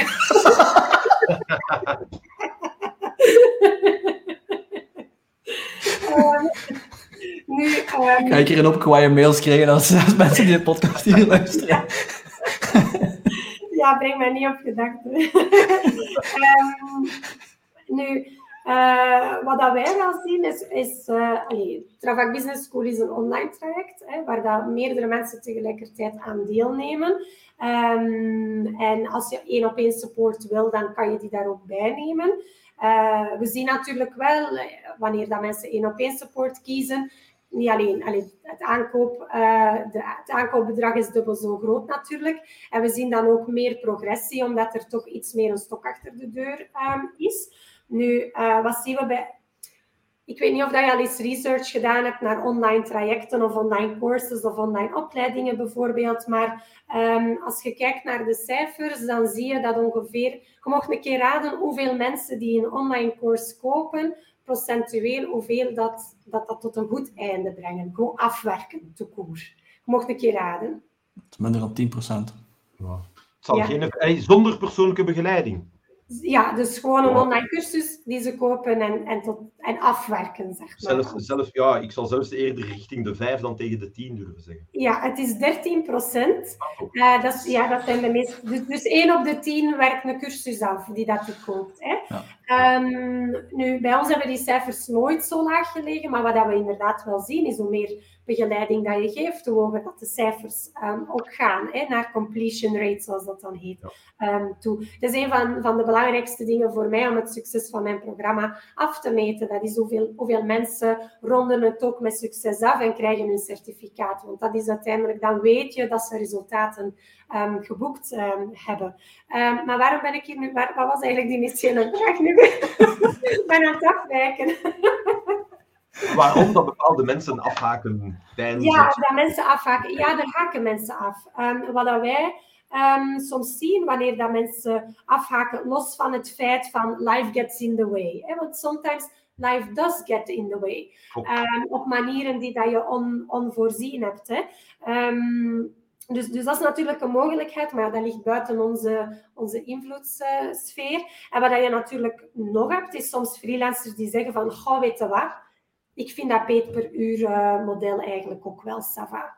Ja. En ik, ik, ik kom eigenlijk tot het besluit dat wat er nodig is om een switch te maken van um, zelfstandige naar ondernemer, of van freelancer naar ondernemer, of van freelancer naar freedompreneur, of whatever dat je die switch wilt noemen. Maar ik kom tot de conclusie dat ik eigenlijk niet die switch wens te maken, of ik ben nog niet klaar om de switch te maken. Um, dat hadden we zeker in het begin van Travak Business School, uh, waarbij dat we nog niet zo expliciet waren over voor wie is dit en wie haalt er de meeste resultaten uit. Hadden we dat wel vaker, dat mensen zoiets hadden van, ja, super interessant, uh, oké, okay, I get it, maar eigenlijk voel ik me nog niet klaar om die te doen. En dat is oké, hè? Allee. Dat is oké. Voor mij is dat wel, ik beschouw dat wel als afhaken, want dat wil wel zeggen dat ik mijn verantwoordelijkheid om de juiste mensen voor mijn cursus aan te trekken, dat ik dat nog niet helemaal juist op punt had. Hè? Dus, dus voor mij is dat wel een afhaken, ook al is dat een beslissing van zichzelf om te zeggen van, de timing is not right. Dus... Um, en dat heb je natuurlijk wel. Hè. En ik zeg ook altijd, als je freelancer bent en je doet dat graag, en je, je, bent, je bent aan het werken voor klanten die je fantastisch vindt, en je doet dat aan tarieven die jou meer dan gelukkig maken, en je hebt niet de behoefte om iets te veranderen, doe dat dan ook niet. Begin niet met een online course te maken, hè, want dat is nu zo uh, hip. Hè. We moeten allemaal een online cursus hebben. Begin daar niet aan. Hè. Alleen een online cursus maken en verkopen, dat is een job op zijn eigen. Ja, dat is een business apart. Ja. ja, voilà. Dat is niet something you're gonna do on the side. Um, uh, dus, dus geloof dat, ik hoop geen programma's die u beloven dat je volgende week een online cursus gaat gemaakt hebben en daar 10.000 euro in de maand mee gaat verdienen. It it's not gonna happen. Um, en ik vind als je een gelukkige freelancer bent, blijf vooral een gelukkige freelancer. Uh, Travak Business School is niet voor jou, ik ga jou niet kunnen helpen, maar blijf dat dan vooral ook gewoon um, doen. Ik vind als je zoiets hebt van ik ben klaar en ik vind het eigenlijk niet zo fijn dat er een limiet staat op wat ik kan verdienen. Of ik vind het niet fijn dat ik geen geld kan verdienen als ik niet aan het werken ben omdat ik niet kan of niet wil.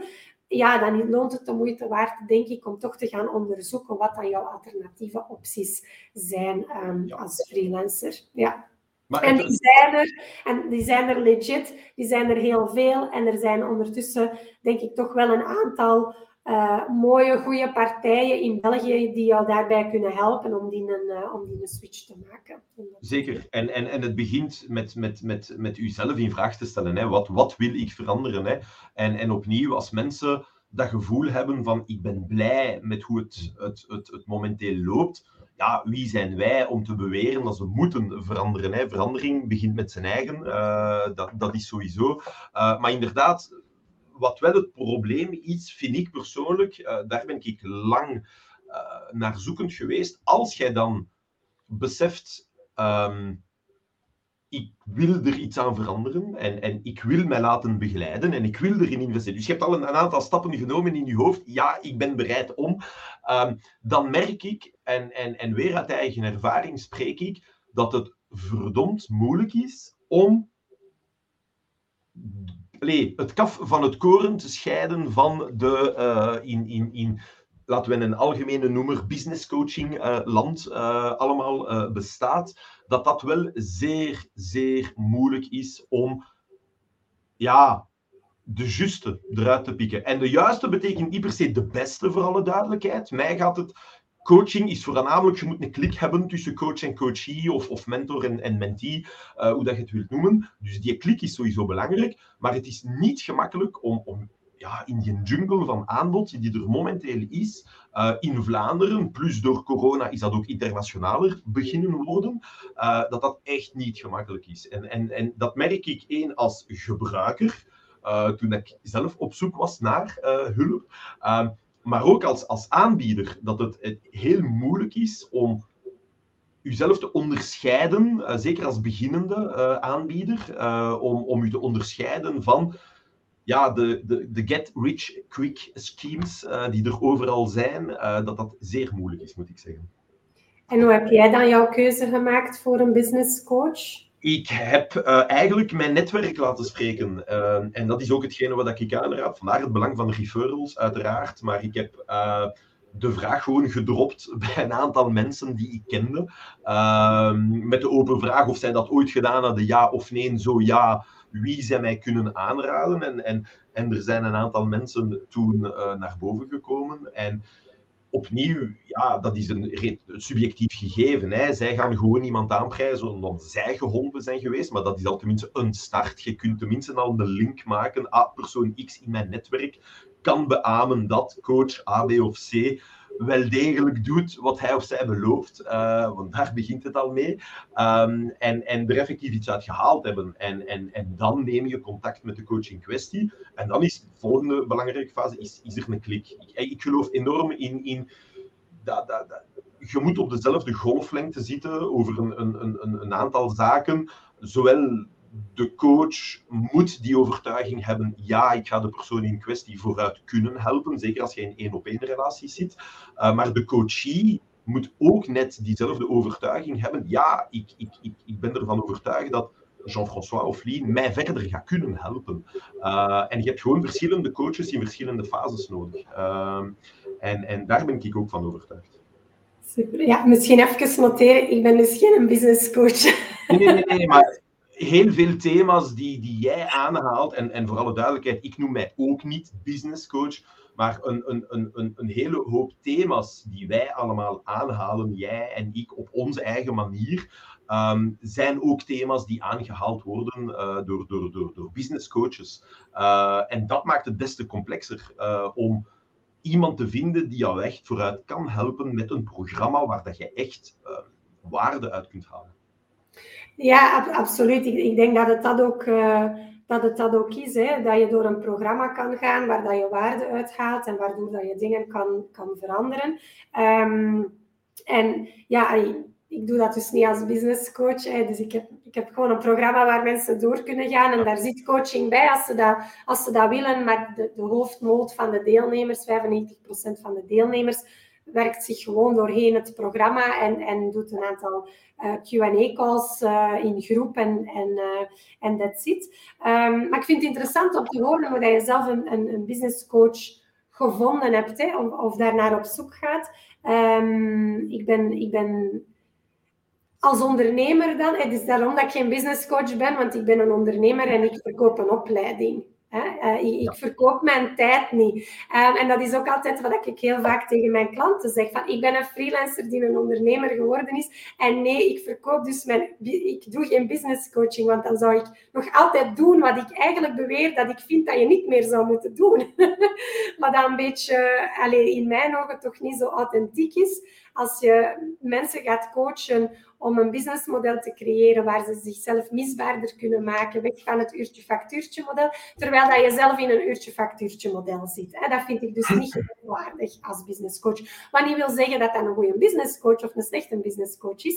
Maar ik vind dat bijzonder dat als je op zoek bent naar support om jezelf misbaarder te maken, om dat uurtje-factuurtje model achter jou te laten, om ja, jouw skills te gaan opschalen, dat je zal samenwerken met een business coach die zelf voornamelijk in een uurtje-factuurtje model werkt. Dus dat vind ik bijzonder. Maar veel coaches gebruiken niet het één op één model. Hè. Dat, dat zie je inderdaad vaak, dat, dat eh, ook partijen die zich duidelijk profileren als business coach, ehm, de switch maken om te kunnen schalen van één op één sessies naar groepsessies.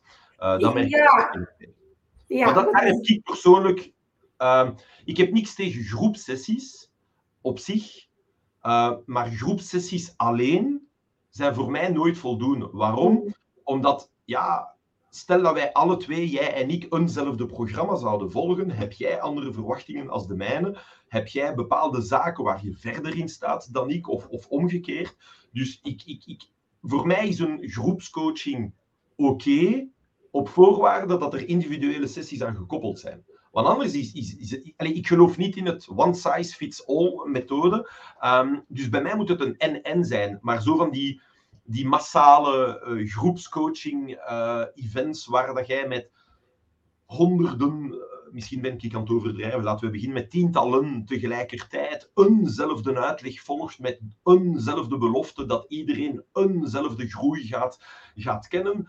Daar ben ik zeer sceptisch uh, tegenover. Mm, uh, ja, maar dat maakt het niet gemakkelijker voor ons, die ons net willen onderscheiden van, van, van dergelijke praktijken bij momenten. Mm, ja, ja dat, dat, uh, dat begrijp ik. Ik denk ook dat. Allez, als ik kijk naar uh, het merendeel van, van de klanten van de business school, en dat zijn er nu toch al een goede dikke 200, wat je daar ziet is zo...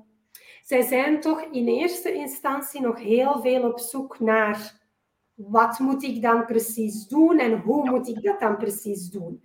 Um, en dat, voor mij is dat een kennisvraagstuk. Ja. Um, en kennis kan je op verschillende manieren te weten komen. Je kan een boek lezen, je kan met iemand praten, je kan een opleiding volgen, je kan naar een podcast luisteren. Er zijn verschillende manieren om, om kennis te vergaren. Um, maar wat ik zie bij mijn klanten, is dat er nog altijd een hele grote kennisgap is. Hè? Dat ze in eerste instantie kennis nodig hebben. Dat is één ding. En twee, dan hier en daar het hand moeten vastgehouden worden om die kennis ook effectief te implementeren. Nu, ik denk natuurlijk wel bij, de, bij een business coach is het waarschijnlijk anders. Ik, ik vermoed dat mensen daar eerder binnenkomen en zeggen: Ik weet het al allemaal wel, but I'm not getting it done. En ik heb misschien wat mindset uh, support nodig of wat limiting belief support nodig, et cetera, et cetera. Ik denk dat die twee mooi, mooi in combinatie um, staan met elkaar. Ook. Maar ik denk als je kennis mist en nog niet goed weet, willen mijn klanten dat? Wat wil ik dan precies doen? Hoe zal dat aanbod er kunnen uitzien? Um, welke kennis heb ik, allez, welke technische kennis heb ik daarvoor nodig? Welke skills, hoe kan ik dat allemaal leren? Dat vraagstuk, ja, daar hoef je denk ik geen, geen dure tussen analyse business coach voor, voor te nemen. Allee, ik ben nogal een fan van democratisering van, uh, van kennis en, en van kunde en van, van knowledge en zo. Um, ja, allee, ik, ik, zie, er zijn nu heel veel business coaches die toch wel behoorlijk um, hoge bedragen vragen, vind ik persoonlijk. En op zich vind ik dat een goede evolutie. Uh, dat die markt zich wat uh, verbreedt en dat er ook veel meer high-end um, gecoacht wordt. Maar ik denk als je daar terechtkomt met een, een voornamelijk kennisvraag, dat je eigenlijk heel duur betaalt om die kennis te krijgen. En dat er goedkopere manieren zijn om dat te doen. En eventueel neem je daarna nog een business coach onder de hand om een aantal, voornamelijk denk ik toch mindset uh, dingen, uh, dingen aan te pakken. Dat is, dat is mijn aanvoelen. En ik probeer kennis, voor mezelf dan kennis te verzamelen via, via kennis dingen en, en courses en, en boeken en, en al dat soort van dingen. Um, maar als het gaat over echt mindset dingen, een heel groot denken bijvoorbeeld, et cetera, et cetera, ja, dan, dan ga ik eerder naar, naar iemand die mij dan kan spiegelen of een, of een club van mensen die me kan spiegelen. En dan ben ik ook bereid om daar belachelijk veel geld voor te betalen. Ehm, en niet, niet een habbekrats, omdat ik dan ook niet geloof dat je tot resultaten gaat kunnen komen. Ik heb daar twee interessante dingen uh, genoteerd toen jij dat aan het uitleggen was. Het eerste was over dat, dat kennisgedeelte. Um, dat is ook een van de punten waar dat wij heel vaak uh, over spreken met, met, met de freelancers die dan de stap willen zetten rond, rond, rond schalen, groeien of, of carrément ondernemer worden. Um, dat zij te kampen hebben met het imposter syndroom, zoals die vaak genoemd heb, van wie ben ik in godsnaam om aan iemand anders uit te leggen hoe het moet? Um, en, en, en ook ik, alleen, nogmaals, ik, heb, ik denk ik, dat ik schuldig ben aan alle uh, zonden die er zijn rond het, het, het, hoe zou het niet moeten, maar zo heb ik er ook uit geleerd natuurlijk. Maar ik had dat ook. Um, ik, ik, ik, ik, werk twintig jaar in sales. Eigenlijk mijn hele carrière heb ik in sales gewerkt, uh, zoals we dat altijd zeggen. Um, en ik had altijd zoiets van, ja, wat ik weet, weet iedereen toch. Dat leek mij parate kennis, vanzelfsprekend, dat je weet hoe je moet prospecteren, wat je wel zegt, niet zegt, en, en, en hoe dat je je gedraagt eh, met klanten. En dat is een van de oefeningen dat ik met mijn coach dan heb gedaan, is dat dat, dat ja, juist niet het geval is. Net heel veel mensen missen die basiskennis. En, en ik vind het zeer interessant, en dat was het tweede dat ik onthouden heb hier net, van dat, dat jij het onderscheid maakt tussen het kennis enerzijds, um, dat, dat je zegt, dit moet, zeker bij de mensen die enkel kennis willen vergaren, dat dit aan, aan, aan democratische prijzen zou moeten uh, verspreid worden, bij wijze van spreken. Uh, maar langs de andere kant heb je het coachinggedeelte, het, het meer het persoonlijke, de mindset, en, en het vertaalslag van, oké, je hebt nu een skill geleerd of jij hebt nu iets nieuws geleerd. Hoe gaat je dat concreet vertalen naar jouw concrete business nu? Dat vind ik een, een leuke onderscheid die je maakt, die zelden tegenkomt. Dus je hebt het kennisgedeelte enerzijds en het coachinggedeelte anderzijds. Ik heb uh, vorige aflevering van, van de podcast die, uh, vandaag toevallig, nee, gisteren, sorry, gisteren gelanceerd was geweest, was met Michael Humblay van, uh, van Geomatic. Die, die zei eigenlijk net hetzelfde. Dus die zei ook van, kijk, de kennis die je eigenlijk hebt, uh, en hij, hij doet het zelf ook, want zijn YouTube-kanaal staat vol met een massa video's over, over sales die hij gewoon gratis ter beschikking stelt voor, voor eender wie die het, eh, die het wilt, uh, wilt zien en, en beluisteren. Die, die geeft hij gewoon voor gratis weg. En uiteindelijk zegt hij ook van, kijk, op die manier maak je eigenlijk reclame, hè, omdat je gewoon je kennis te geef geeft, je helpt mensen noem maar op, je bouwt credibiliteit op. En de mensen die, die direct in geloven, die die dingen uh, gaan opnemen, uiteindelijk, de kennis hebben is één, één zaak, de ervaring die je hebt en om die kennis toe te passen is een hele andere. En voor de mensen die het echt nodig hebben, uh, in zijn geval zijn het dan uh, de grotere bedrijven die snel resultaten willen boeken en wat dan ook, die gaan gewoon naar jou toe komen. En die doen dat op basis van de kennis die je, die je dan ja, naar buiten hebt, gratis hebt gegeven eigenlijk. Dus in die zin, past het perfect met hetgeen dat, dat, jullie, dat jullie zeggen. En uh, ik denk dat je, dat je daar overschot van gelijk in hebt. Ja, hele grote fan van Michael trouwens. Uh, uh, zeker de, de weg dat hij nu neemt met, met uh, het inzetten op B2B content vind ik een, een, een zeer goede zet van hem. Maar, maar inderdaad, dat klopt volledig. Dat, dat eigenlijk kennis, als jij richting coaching of consultancy uh, wilt groeien als persoon, dus een personal brand wilt, wilt hebben, zoals Michael aan het doen en er zijn er vele anderen, uh, zoals een Erendis Ates voor het LinkedIn-gedeelte, die, die, die net hetzelfde doet.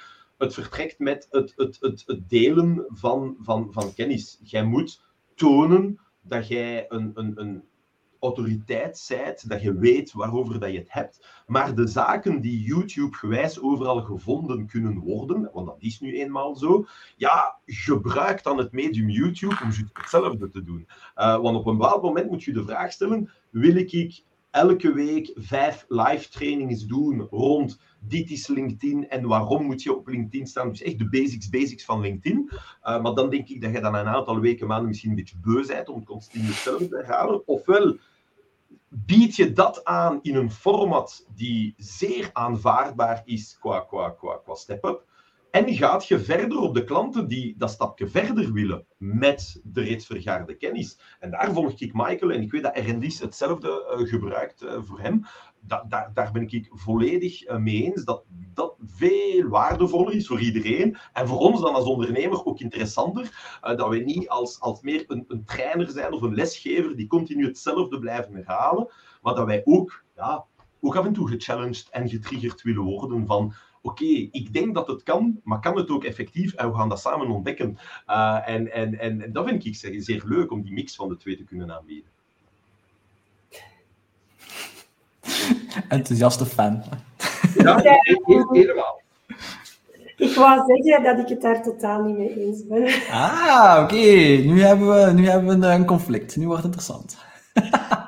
um, ik, ik begrijp de, wat ik nu ga zeggen is eh, controversieel, denk ik. Ik heb er ook al klanten door verloren. Uh, maar het is iets waar ik fundamenteel in, in, geloof. Um, ik denk dat we op het vlak van sales en marketing freelancers te veel pushen om hun eigen merk te zijn.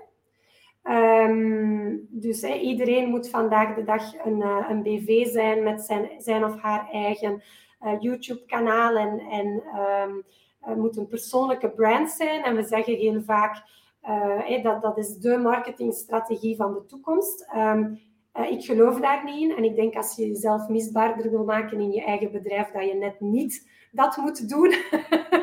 Want dat je jezelf in een andere trap um, steekt. Er is geen... Um, er is geen vennootschap uh, de Pauw als Lien de het gezicht is en Lien de Pauw werkt niet.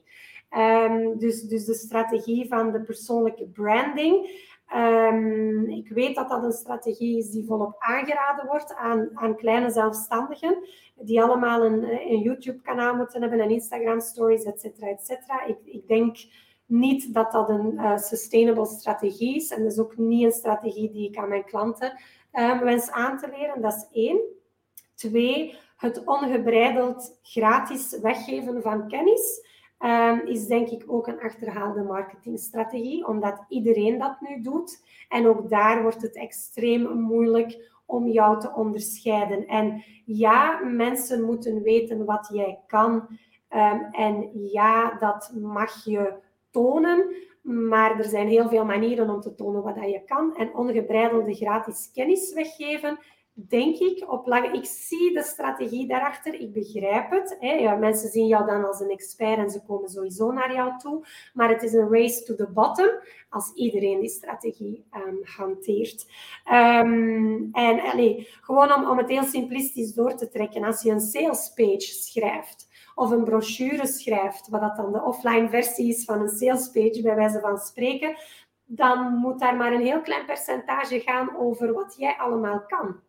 Uh, en daar wat veel beter converteert op salespages bijvoorbeeld. En nu spreek ik even als een, als een uh, online ondernemer. Uh, dat is wanneer dat je jouw klanten voor jou laat spreken bijvoorbeeld. Dat zij tonen, dat zij resultaten boeken. Um, dat zijn strategieën die, denk ik, en of, of ik spreek uit eigen ervaring, um, veel beter werken dan ongebreidelde free content um, te geven. Dus, dus vandaar mijn statement dat ik het er oneens um, mee ben en dat het zeker geen strategie is die ik aan mijn klanten aanraad wanneer ze vrijheid willen en op een efficiënte manier aan marketing willen uh, doen. Okay. Interessant. Ik denk inderdaad dat er uh, nuances kunnen gelegd worden in het, in het gratis geven van, van, van content, want daar gaat het eigenlijk over. Uh, er is natuurlijk een verschil tussen het uh, het, het, gratis weggeven van een webinar die twee uur duurt, bij wijze van spreken. Uh, maar um, ik spreek weer voor mij, hoe gebruik ik um, voornamelijk LinkedIn en, en YouTube in, in, in mindere mate, is door korte samenvattingen van bepaalde cases te, te, te, te te gebruiken of situaties te schetsen die ik haal uit gesprekken die ik heb meegemaakt of mijn klanten hebben meegemaakt, um, dat ik een fractie toon van waar de expertise domein in zit. Uh, maar ik ben het wel bij jou eens dat het wel degelijk de bedoeling is om die content die jij daar gebruikt, eigenlijk gebruikt om een bepaalde traffic te genereren naar uw lead-pagina of, of uw funnel of, of wat synoniemen allemaal gebruikt. En daar moet het natuurlijk ehm, bevestigen, en liefst door referrals, dat wat jij claimt uh, een bepaalde expertise in te hebben, door de cursisten die het al gevolgd hebben, effectief waar blijkt te zijn. Dus ik denk dat een combinatie van beide uh, een, een, een, een, betere nuance is. Maar ik snap wel ergens wat jij bedoelt. Zeker in die zoektocht naar ik wil niet slaaf zijn van mijn bedrijf. Waarom in godsnaam noem ik mijn website jean-françoisbaudard.com dan? Allee, ik heb dan niet iets bizdev, voor alle duidelijkheid. Maar ik, ik, snap, ik snap wel waar je naartoe wilt daarmee. Klopt? Ja, het is, is denk ik een stukje afhankelijk van, van als een freelancer een switch wil maken naar het ondernemerschap. Ja, wie ben ik om te zeggen dat je niet een personal brand mag zijn, als je dat graag wil doen. Ik heb trouwens ook een diendepaul.com website. Hè. Um, maar wie ben ik om te zeggen dat je dat niet mag doen? Als je het natuurlijk doet vanuit ik wil een stuk meer vrijheid hebben. Ik wil ook niet kunnen werken. Ik wil niet altijd het gezicht zijn. Ik wil niet altijd degene zijn die op camera staat of, of bla bla bla bla. Ja, dan durf ik daar een nuance rond uh, te schetsen. En ik denk waar, waar freelancers um, uh, voorzichtig in moeten zijn, is, is om een soort um, uh, kennis in die race to the bottom te gaan op het vlak van kennis tonen en kennis tonen en kennis tonen. Laat jouw klanten voor jou spreken, toon case studies, al dat soort van zaken is, geeft veel meer legit, of legitimiteit liever dan dat jij heel de tijd zit te roepen, dit kan ik, dit kan ik, dit weet ik, dit, dit weet ik. Um, ik heb in ieder geval gezien wanneer dat ik de voorbije jaren de switch gemaakt heb van uh, ah ja, dat is de Pauw, naar ah ja, dit is Stravak Business School. Um, dus van het personal brand naar, het, naar, naar, de, naar de product brand, dat dat ons bedrijf wel ten goede gekomen ja. is. Ja. Um, maar ik spreek uit mijn persoonlijke ervaring natuurlijk. Hè. Maar dat is, eh, eigenlijk is dat, is dat um, de, ergens een bevestiging van wat ik vaak uh, bespreek met, met, met mensen waarmee dat ik samenwerk. Als we het hebben over prospectie uh, en of, of het genereren van lead of tractie of, of websitebezoekers, blijft hetzelfde. Um, jij moet voornamelijk op zoek naar een manier die bij jou past.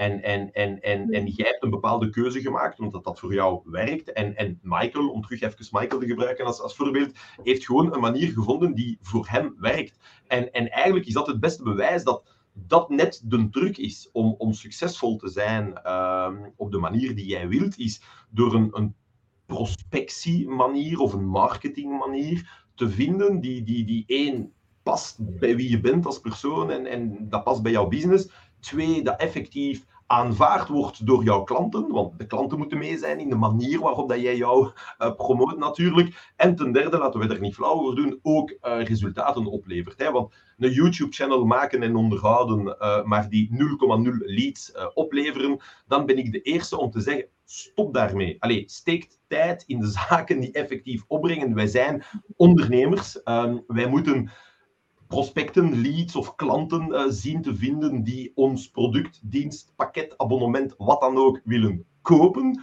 Al de rest is blabla, voor alle duidelijkheid. Je hebt een product of een oplossing, jij moet die verkopen. Hoe dat jij die verkoopt, moet jij de manier vinden om, om die... Maar at the end, laten we er niet flauw over doen, zijn we hier om ons ding te verkopen. Allee, ik bedoel, dat, dat is nu eenmaal zo. En, en ik, ik, ik word soms scheef gekeken als ik soms dat letterlijk zo zeg. Hé, hey, mannetjes, ik ben hier om geld te verdienen, ergens ook. Uh, en, en, en dat dan nu via een YouTube, via het geven van freebies of, of, of het gebruiken van een brand dat niet jouw persoonlijke brand is, ja, zo so biedt. Als het werkt voor u, allemaal goed voor mij. Super. Ik hou van die passie zo. ah, dat is, ah, dat is bij mij, dat, dat, daar krijg je er gratis bij bij mij. Geweldig. Ja, dat bij mij ook zo super. Uh, ik zou nog eens heel eventjes willen terugkomen op iets wat uh, Jean-François daar straks al heel eventjes heeft aangeraakt. Uh, straks kwam eventjes een agency-model naar boven. Als ik me niet vergis, Jean-François, heb jij dat zelf ook al, al toegepast in, in, in het verleden? Um, ik wou eens eventjes polsen wat jouw ervaring daarmee is en of jij dat ziet als een, als een ik, zou, ik ga misschien een fout woord gebruiken, een geldige groeistrategie voor een, voor een, uh, voor een freelancer uh, om uit te bouwen? Ehm, ja, het is een geldige strategie, sowieso. Hè. De, de, het heeft genoeg bewezen in het verleden dat, dat agencies, dat dat werkt. Uh, weer natuurlijk vertrekt het met, met de persoonlijke ambitie van de ondernemer in kwestie. Hè. Um, ik persoonlijk um, heb daar bewust niet voor gekozen, voor mijn eigen business. Dus ik heb in het verleden als interim manager gewerkt voor agencies, zowel marketing agencies als staffing agencies. Uh, wat bottom line is hetzelfde. Wij gaan mannetjes plaatsen binnen het bedrijf of we gaan werk insourcen en onderling verdelen uh, binnen onze muren. Uh, er is totaal niks mis mee. Um, het gaat nog altijd hetzelfde principe. Jij hebt een aantal klanten die jij bewust wilt targeten, die hebben een challenge en je hebt een oplossing bedacht om die challenge op te lossen. Dat is basically de basis van elke business. Um, dus voor mij is het agency-model wel degelijk uh, een, een volwaardig model. Maar opnieuw moet je voor jezelf uitmaken of dit voor jou werkt of niet. Waarom heb ik gekozen om het niet te doen? Um, en omdat ik het weet hoe het geëvolueerd is in het verleden, ik wil geen manager worden. Ik wil niet evolueren in... in ik, er zijn twee dingen dat ik niet meer wil. Ik zal het zo zeggen. Enerzijds, ik wil niet meer uurtje factuurtje werken, punt.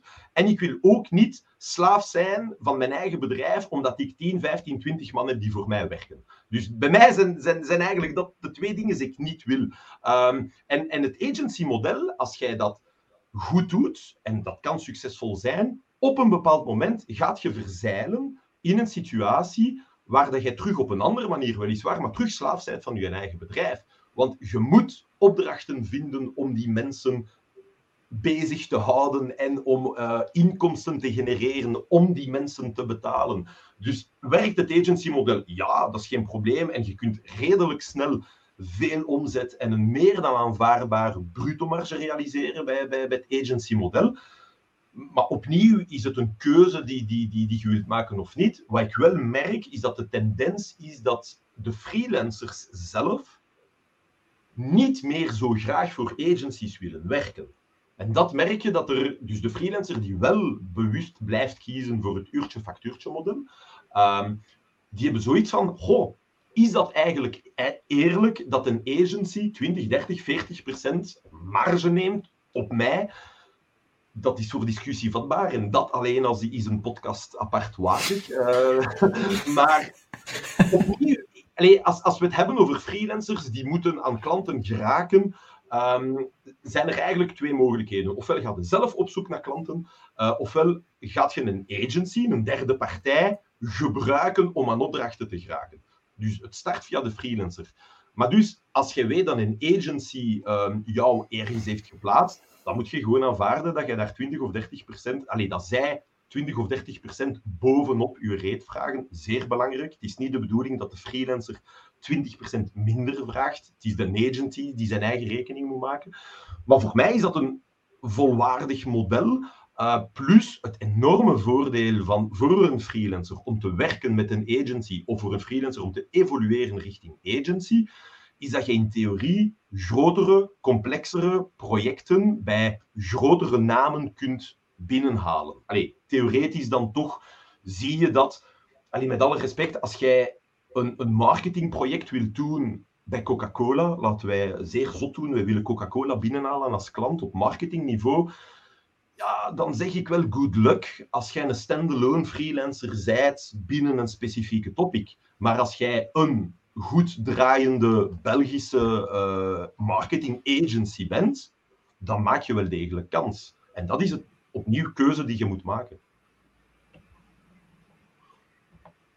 Ja, ik, ik kan dat alleen. Ik ben zelf ook, ik heb zelf ook als freelancer het traject doorlopen om dan zo'n agency te zijn. En weliswaar in, in, uh, in uh, de projectmanagement um, sector. Um, en ik denk, Jean-François, wat jij aanhaalt van op, uw, rol verandert dan als freelancer. En je wordt uh, op een andere manier slaaf van uw bedrijf. Ik, ik gebruik dat woord ook heel vaak. Um, dus ik had op een bepaald moment uh, dus, dus iemand op de payroll en dan een aantal freelancers die voor mij opdrachten deden. En ik was ene manager geworden, vond ik nu niet zo erg. Ik manage nu ook een team, dat vind ik prima. Uh, maar mijn rol was niet meer kennis en expertise binnen mijn vakgebied. Mijn rol was verkopen. Mijn rol was sales en ik was sales en marketing directeur geworden van mijn eigen bedrijf. En ik basically deed niks anders dan constant prospecteren en offertes schrijven en, en op gesprek gaan en deals binnenhalen, et cetera, et cetera. Um, ik, realiseer, ik ben blij dat je dat zegt, want ik realiseerde mij dat niet. En ik ben eerst door heel dat traject moeten gaan, om dan drie jaar later tot de conclusie te komen van oh wauw, ik ben hier totaal uh, iemand anders. Allee, ik heb een heel andere rol gekregen in mijn bedrijf. En mijn, mijn, rol is niet meer de expert rond het product dat wij verkopen of de service dat wij verkopen. Nee, mijn rol is verkoper zijn. Ja. Um, en, en ik kwam tot de conclusie dat is helemaal niet iets wat ik graag doe. En dan merk ik ook heel veel bij bij mijn klanten dat daardoor dat traject van een agency te hebben niet een aanlokkelijk traject is. Omwille van het feit dat ze dan eigenlijk voornamelijk uh, sales en marketing uh, moeten doen en veel minder hun eigen expertise verder kunnen ontwikkelen. Wat toch heel vaak iets is waarom dan een freelancer ooit een freelancer geworden is. Omdat hij ja, een bepaalde passie heeft voor zijn of haar vakgebied, uh, daar graag meer over wil leren, daar zich in wil verdiepen. Uh, maar natuurlijk, ja, als je richting een agency gaat, dan verander je van freelancer naar voornamelijk basically business developer. Um, en dan, dan is de fun er ook heel vaak af. Um, dus ik heb het zelf mogen aanvaarden. Ik vond het niet leuk. Um, opnieuw, als freelancers dat traject willen inlopen, go for it. Is een volwaardig businessmodel. Weet gewoon dat je rol um, verandert. En je moet jezelf de vraag stellen of je het leuk vindt of niet. Maar voor mij is het in ieder geval, was het geen um, groeistrategie waar dat ik mij goed bij voelde. Bij jou blijkbaar ook niet, bij mijn klanten ook niet. Er zijn, er zijn nog wel wat alternatieven dan het agency-model. Maar je kan er heel succesvol mee zijn. KPMG is basically ook een agency van freelance. Ik, en ik zeg, ik heb, ik heb um, in, in mijn ganse carrière, denk ik, gecumuleerd iets meer dan tien jaar uh, voor agencies gewerkt toen ik interim manager was. Um, en, en, en je kunt opnieuw zeer snel groeien en, en, en je kunt een bepaalde deel van de, van de markt uh, veroveren. Je haalde het daar straks uh, aan, Jan, uh, Bluevy. Bluevy is dan geëvolueerd tot, tot een, een, een aparte agency die deels ook de naam Bluevy had, nu veranderd is naar Networks ja, je, je, ziet aan het succes van dergelijke voorbeelden, die binnen een niche zitten van, van enkel marketing wat hen betreft, dat je snel naar, naar de, de stap naar, naar 20, 50, 100 man op de planning zit. Maar je fundamenteel is je rol als, als baas dan, je bent echt geen freelancer meer. Je, bent, je bent manager, je bent verkoper. Uh, en je moet zien dat, dat, er, dat er niet één project, en dat was dan de struggle als freelancer, maar als jij 100 man moet, moet blijven voeden, dan moet jij continu jagen op 50, 60, 100 projecten tegelijkertijd. Dus je zet gewoon uh, de je bent aan schalen qua onderneming, maar de problemen dat je tegenkomt schalen mee. Uh, laten we het zo noemen. Uh, dus je blijft basically hetzelfde doen, maar gewoon met iets meer nulletjes qua omzet. Maar de problemen blijven relatief dezelfde. Maar ik denk wel dat het nooit echt makkelijker wordt als je begint te schalen. Je gaat altijd nieuwe dingen tegenkomen, dus op zich uh, de uitdaging blijft er altijd wel, denk ik, hoe dat je het ook, ja. hoe dat je het ook aanpakt. Dus, uh, toch als je het op die manier doet, in ieder geval. Ja, oh, uh, akkoord, hè. Er zijn die, die veel... Allee, in mijn ogen dan toch behoorlijk wat chiller zijn om te kunnen schalen dan op die manier te schalen. Dat is een feit, nee, daar ben ik mee akkoord. Maar je gaat, je, hoe, hoe dan ook, wat je ook gaat doen, je gaat altijd tegen dingen aanlopen dat je zegt van fuck, hier heb ik nog nooit aan gedacht, nu moet ik dit weer oplossen, nu moet ik die hostingpartij aanschrijven, daar de klantendienst opzetten, weet ik veel wat. Allee, er, zijn, er zijn genoeg dingen waar je als ondernemer tegen gaat lopen, maar er is inderdaad een, een, een verschil in niveau. Uh, ik denk dat uh, laat dat duidelijk zijn. Klopt. Uh, daar, ben ik, daar ben ik het wel mee akkoord. Dat um, is zo boeiend, hè? Ja, sowieso. net zo boeiend, vind ik. Um, dat, dat, dat je eigenlijk wel weet, ik wil naar daar, maar dat je ervaart dat, dat je een paar omwegen gaat moeten doen voordat je effectief naar je eindbestemming. Maar wat belangrijk is, is die eindbestemming moet je wel ergens voor jezelf bepalen. En, en, en, en dat, allee, om terug te komen naar een van de eerste vragen die je stelde, van waarmee struggelen dan de mensen, is net dat. Waar wil je naartoe? Uh, gewoon zeggen, ik wil meer tijd. is niet voldoende. Of gewoon zeggen, ik wil meer verdienen, is niet voldoende. Hoeveel meer of hoeveel minder wil je werken en hoeveel meer wil je verdienen? Um, je moet effectief durven, ik, zeg het bijna altijd zo, durven een cijfer opplakken. Als je nu zegt, ik draai nu 60.000 euro per, jaar omzet, uh, en ze zeggen enkel, ik wil meer verdienen, ja, dat is niet voldoende. Hè? Durf er een getal opplakken. 100, 120, 200, wat wordt het? Hoeveel wil je verdienen volgend jaar of binnen twee jaar? Um, maar ja, en de rood naar, ja, die gaat hobbelig zijn bij momenten, klopt. Ja. Over uh, hobbels gesproken, wat was voor jullie de grootste hobbel die jullie hebben moeten overwinnen?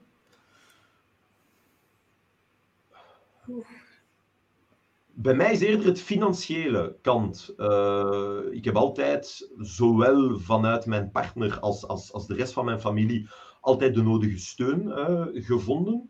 Um, bij mij is het financiële kant, dus de onzekerheid die, die gekoppeld wordt bij, bij het ondernemen toekoer.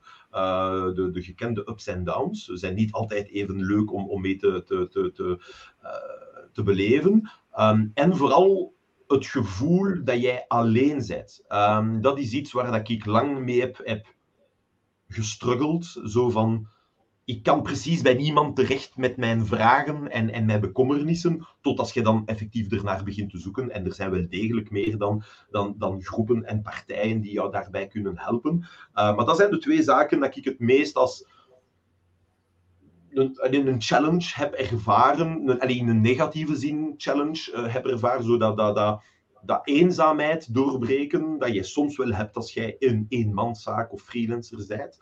Uh, en anderzijds het financiële gedeelte hè, van ondernemerschap, want door het feit, we hebben het een paar keer gezegd, als jij uurtje factuurtje werkt en je werkt in je business, ja, dan, dan elk minuut dat je niet werkt, factureert je niet. Dus uh, dat, dat, dat, uh, dat brengt natuurlijk uh, problemen met zich mee.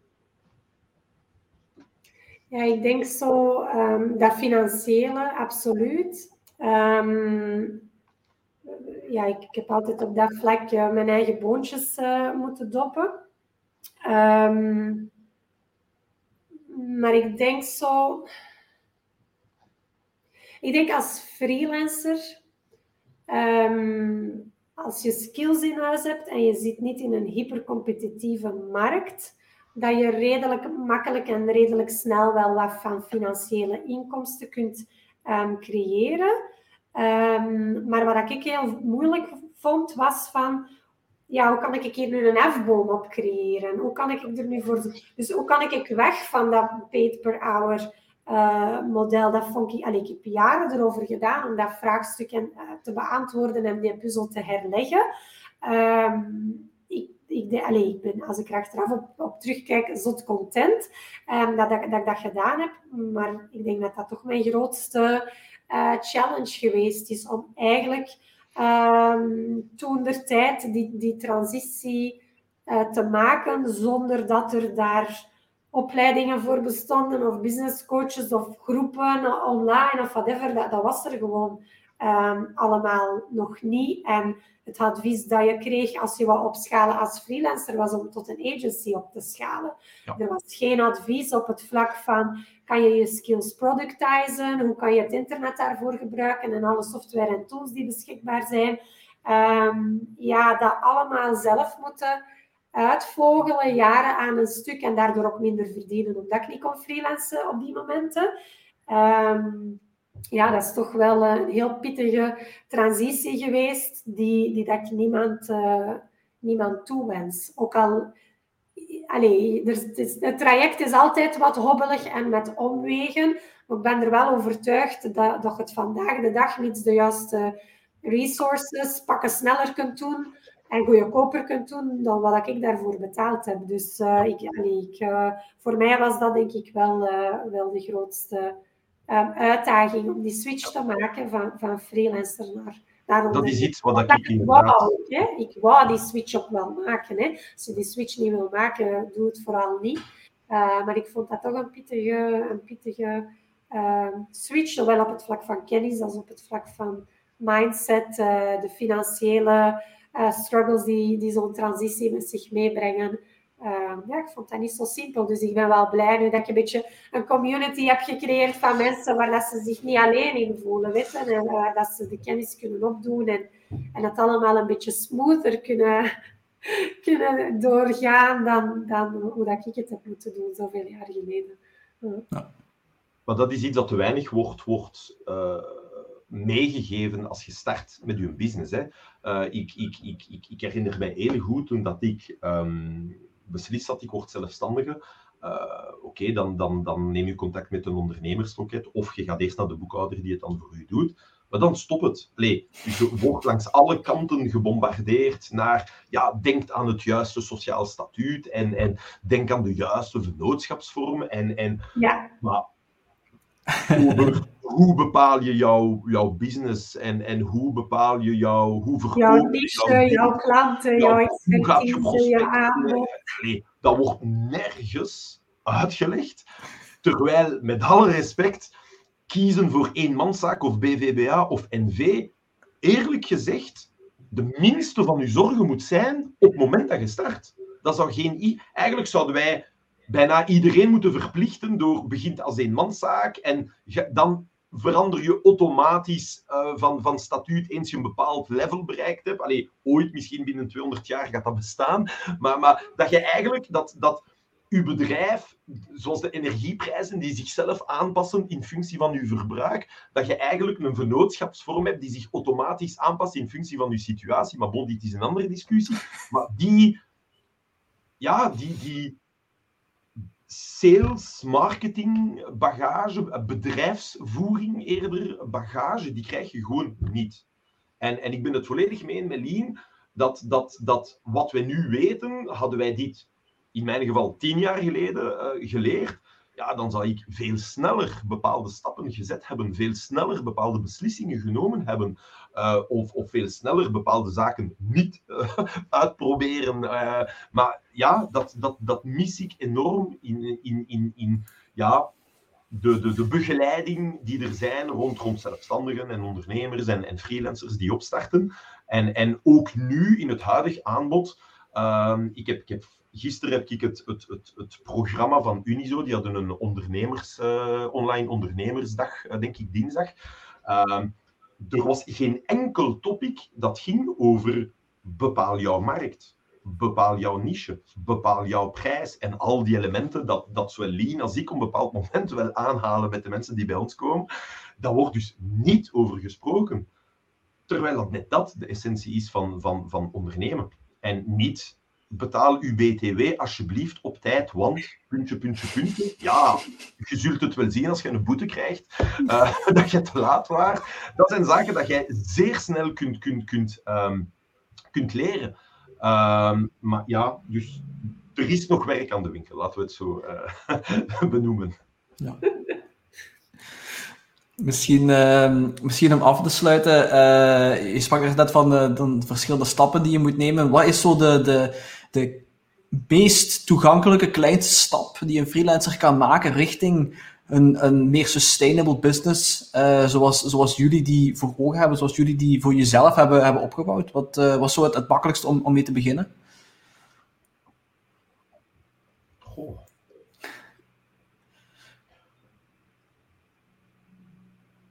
Ik, ik zou durven zeggen, niet te snel ja op alles zeggen, uh, is, is, is een van de eerste zaken die ik graag meegeef. Ook al is de verleiding enorm natuurlijk om zo snel mogelijk een deal te closen, want dat is geld. Uh, maar vanaf het moment dat je voltijds bezig bent, zijt je vertrokken in een bepaalde richting. Uh, dus, dus jouzelf de tijd en de, de, de ruimte te geven om u de best mogelijke start te geven. Dus, dus ja, denk er goed over na. Uh, is, is, is voor mij tip nummer één. En, en laat u vanaf het eerste moment uh, goed begeleiden um, naar, naar, naar hoe dat je dat beste doet um, voor, jouw specifiek idee uh, op vlak van freelancing. Mijn tip zal zijn, um, als je een freelancer bent, maar je wil wegstappen van dat paid per hour model. Er zijn heel veel vragen die waarschijnlijk in je hoofd omgaan. Hey, kan dat wel, mag dat wel, uh, wat moet ik dan doen, wie, voor wie moet ik dat dan doen, et cetera, et cetera. Uh, maar een van de dingen die mij in ieder geval enorm geholpen heeft om daar een next step in te zetten, is was gewoon voorbeelden zoeken van mensen die het gedaan hebben. En daarnaar kijken, daar artikels over lezen of boeken die dat ze geschreven hebben of, of whatever. Gewoon voorbeelden zien. En, en er zijn veel voorbeelden, zelfs voorbeelden van in, van in jouw sector, met jouw klanten, met jouw skills. En ik, ik merk gewoon wat aan mij altijd helpt. En of het nu gaat van, ik ga van werknemer naar zelfstandige, of ik ga van, van freelancer naar, naar ondernemer, of ik ga van een ondernemer die 100.000 euro omzet draait naar 500.000 euro, of ik ga van 500 naar 5 miljoen gaan. Dat, wat aan mij altijd helpt in mijn next step, in de vroegere next steps en in de toekomstige next steps, is mij zien wie het al gedaan heeft en mij omringen met die mensen. Uh, is het om, gewoon om er daardoor van geïnspireerd te zijn, of, of een stukje kennis, of, of daar eens een keer met te kunnen praten. Maar het, er is niks zo powerful. To see is to believe. Ja. En, en veel freelancers maken zichzelf wijs.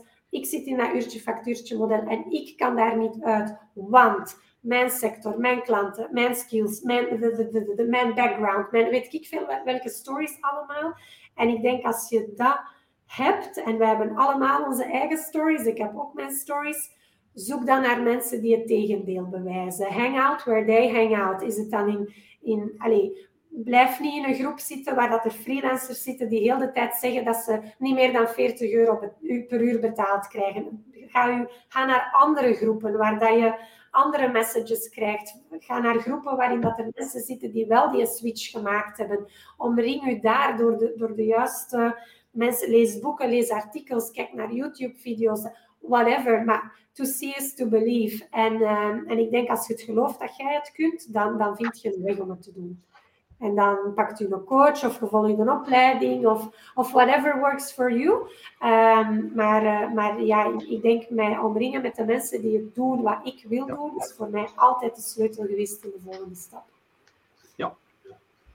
Dat is, uh, ik herinner mij, ik denk dat dat uh, Lien de Leeneer is, die, die ooit een keer oh, op, op, de groep van Networking had geschreven. Um, dat ging over coaching uh, in het algemeen. Eigenlijk moet jij altijd op zoek naar de persoon die staat op de plek waar jij wilt staan in jouw volgende fase. En probeer van die persoon dan te leren. En een keer dat jij daar dan zijt, ga op zoek naar de volgende persoon die in de volgende stap ziet waar dat jij nu ziet. het is wel goed om als kleine zelfstandige direct te gaan kijken hoe uh, Elon Musk geworden is, hoe hij geworden is. Maar ik denk dat die gap een beetje te groot is. Uh, als je direct van, van een startende freelancer naar een Elon Musk wilt gaan, allee, laten wij dan iets lokaler of iets toegankelijker of bereikbaarder. Maar dat is iets die, die ik sinds kort altijd meeneem. Ga leren van de man of vrouw die staat waar jij wilt staan binnen een bepaalde tijd. En dat is zeer, zeer belangrijk. Um, vanaf de eerste dag. Je moet niet wachten, zoals ik, om eerst de acht jaar te sukkelen, om dan pas te beginnen zoeken. Begin daar direct mee. Uh, is dan inderdaad, zoals Lien zei, een van de beste tips die je kunt geven aan startende mensen. Uh, omring u of, of laat u inspireren door de mensen die of anders denken dan jou, om jou te challengen, uh, of effectief staan op de plek waar jij jouzelf ziet staan. Ja, totally. Ja, dan uh, ik denk dat uh, de goede podcast af en toe ook nog wel kan helpen. Hè? En zeker, uh, zeker deze. Ja, maar zeker en vast, ja, je draagt daar ook jouw, jouw steentje toe bij door daar mensen te laten spreken. Waarvan, allez, waarschijnlijk zit er nu iemand te luisteren die zegt van ja, Jean-François heeft het traject afgelegd wat, ik, wat dat nu voor mij op mijn pad ligt. En ik ga, ga hem contacteren en, en vragen wat dat mijn next step is. Dus dus ja, absoluut. Alleen podcasts, interviews, dat zijn allemaal ja, elementen die, die helpen om mensen in contact te brengen met, met personen die, die gewoon twee, drie stappen, het moeten geen honderdduizend stappen verder zijn, maar gewoon twee, drie stappen verder staan. Meer hoeft dat niet te zijn, waarvan dat ze zeggen van, ah ja, I, I, I see where you came from, I see where you went to, and I want to go there too. Ja. Um, dat is misschien even, even terugkomen op wat Jean-François daar straks zei, van, hij sprak van imposter syndrome, en uiteindelijk, allee, dit komt daar ook op neer, hè. Je, je, hoeft geen expert te zijn om andere mensen te kunnen helpen, je moet gewoon maar twee stappen verder staan dan iemand anders om die persoon een beetje meerwaarde ja. te geven Dus ja, je moet geen multinational zijn met ik weet niet hoeveel mensen in dienst of, of ik weet niet hoeveel omzet of wat dan ook. Gewoon een klein beetje kennis dat jij hebt, dat jij kan doorgeven, dat je op de juiste manier bij iemand kan aanleveren, zodat hij de klik maakt, of, of hij of zij de klik maakt in zijn, uh, zijn brein. Uh, dat kan al voldoende zijn. Dus uh, dat, mag, dat mag zeker niemand tegenhouden om, om te willen helpen, ik zal het zo zeggen. Zeker weten. Ik denk dat daarmee misschien een beetje de issue ook is. Sorry, gewoon afronden. Maar voor freelancers, omdat die, dat zijn kennisexperten. En die willen altijd maar dieper en dieper in hun kennis gaan. En daardoor is het voor hen heel moeilijk om te zeggen, eigenlijk die kennis die ik drie jaar geleden had, is al voldoende om die doelgroep te kunnen helpen. Omdat ze zelf altijd maar dieper en dieper en dieper in hun eigen kennis gaan. En dus een soort, ja, in een soort rat race met hun eigen kennis komen. En zeggen van, ja, maar ik weet nu zoveel meer. En, en, en nu moet ik zoveel ja, mensen op een andere manier helpen. Um, of whatever. Maar ja, sorry, ik ben aan het uitweiden. Het is een beetje om, om, om, om de parallel te maken met, met de expertise van Jan. Um, als je iets aan het programmeren bent of aan het coderen, kun je blijven zoeken om jouw eindresultaat steeds perfecter en perfecter te maken. Maar op een bepaald moment moet je wel iets live zetten. En, en, en, en er zijn genoeg quotes à eh, done is better than perfect. Um, en, en eigenlijk die, die, die, die mentaliteit die eerder bij IT te vinden is van oké, we gaan nu snel die V.1 uh, eh, online zwieren en die 1.1 volgt van zodra dat die klaar is. Dan mis ik inderdaad soms met, met, met, met, met bepaalde freelancers en ondernemers in het algemeen, die dan er zes, zeven maanden over ja, lullen van hoe gaan wij iets perfect op de markt zetten. Nee, kom, sprint. En, en, en, en, en, en along the way gaan we wel aanpassen. Als het net genoeg is om, om ermee te starten, ja, start er dan mee. Uh, en, en, en zie waar het leidt. Dat is de, de fuck it, ship it mentaliteit. Dat is, ja. uh, dat is de lean startup van Eric Ries, denk ik. Uh, of Rice, denk ik. Ik weet niet juist hoe hij spreekt. Maar dat is alleszins de, de boek, denk ik, die daar het, het, het, het eerst in mijn gezicht naar boven komt. Alleszins. Ja. Dat is een goeie. Goed. Uh, Jean-François Lien, ik ga jullie heel hartelijk bedanken, want het was een heel, heel leuk gesprek. Het heeft uh, vrij vlot gegaan uiteindelijk, uh, qua timing. ik denk dat we nog wel gerust een, een, uurtje of een half uurtje hadden kunnen verder gaan. Maar goed, we, gaan het, we gaan het voorlopig hierbij laten. Maar misschien is dat gewoon een signaal dat we het gewoon binnen, binnen afzien, maar dit gewoon nog eens moeten doen. En eens kijken hoe dat we zelf gegroeid zijn als, als ondernemer en wat we, wat we nog kunnen, kunnen bijleren aan, aan mensen. Hè. Dus ik ben alvast heel blij en ik, ik hoop dat jullie dat ook zijn. Super. Merci Jan, dankjewel voor de uitnodiging. Graag gedaan en uh, tot uh, een volgende keer. Tot de volgende keer. Salut guys.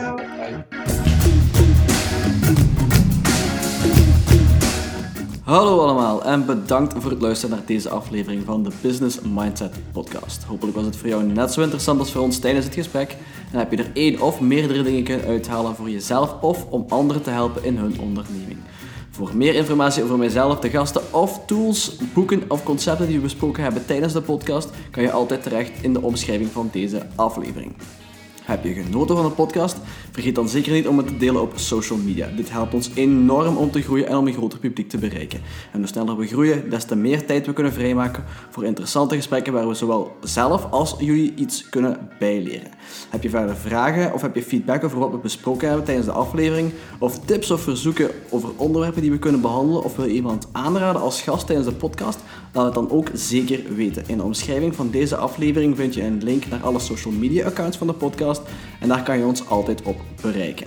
Volg ons zeker ook op social media, dan blijf je altijd op de hoogte van de nieuwste ontwikkelingen en van de volgende afleveringen. Thanks again en tot de volgende keer.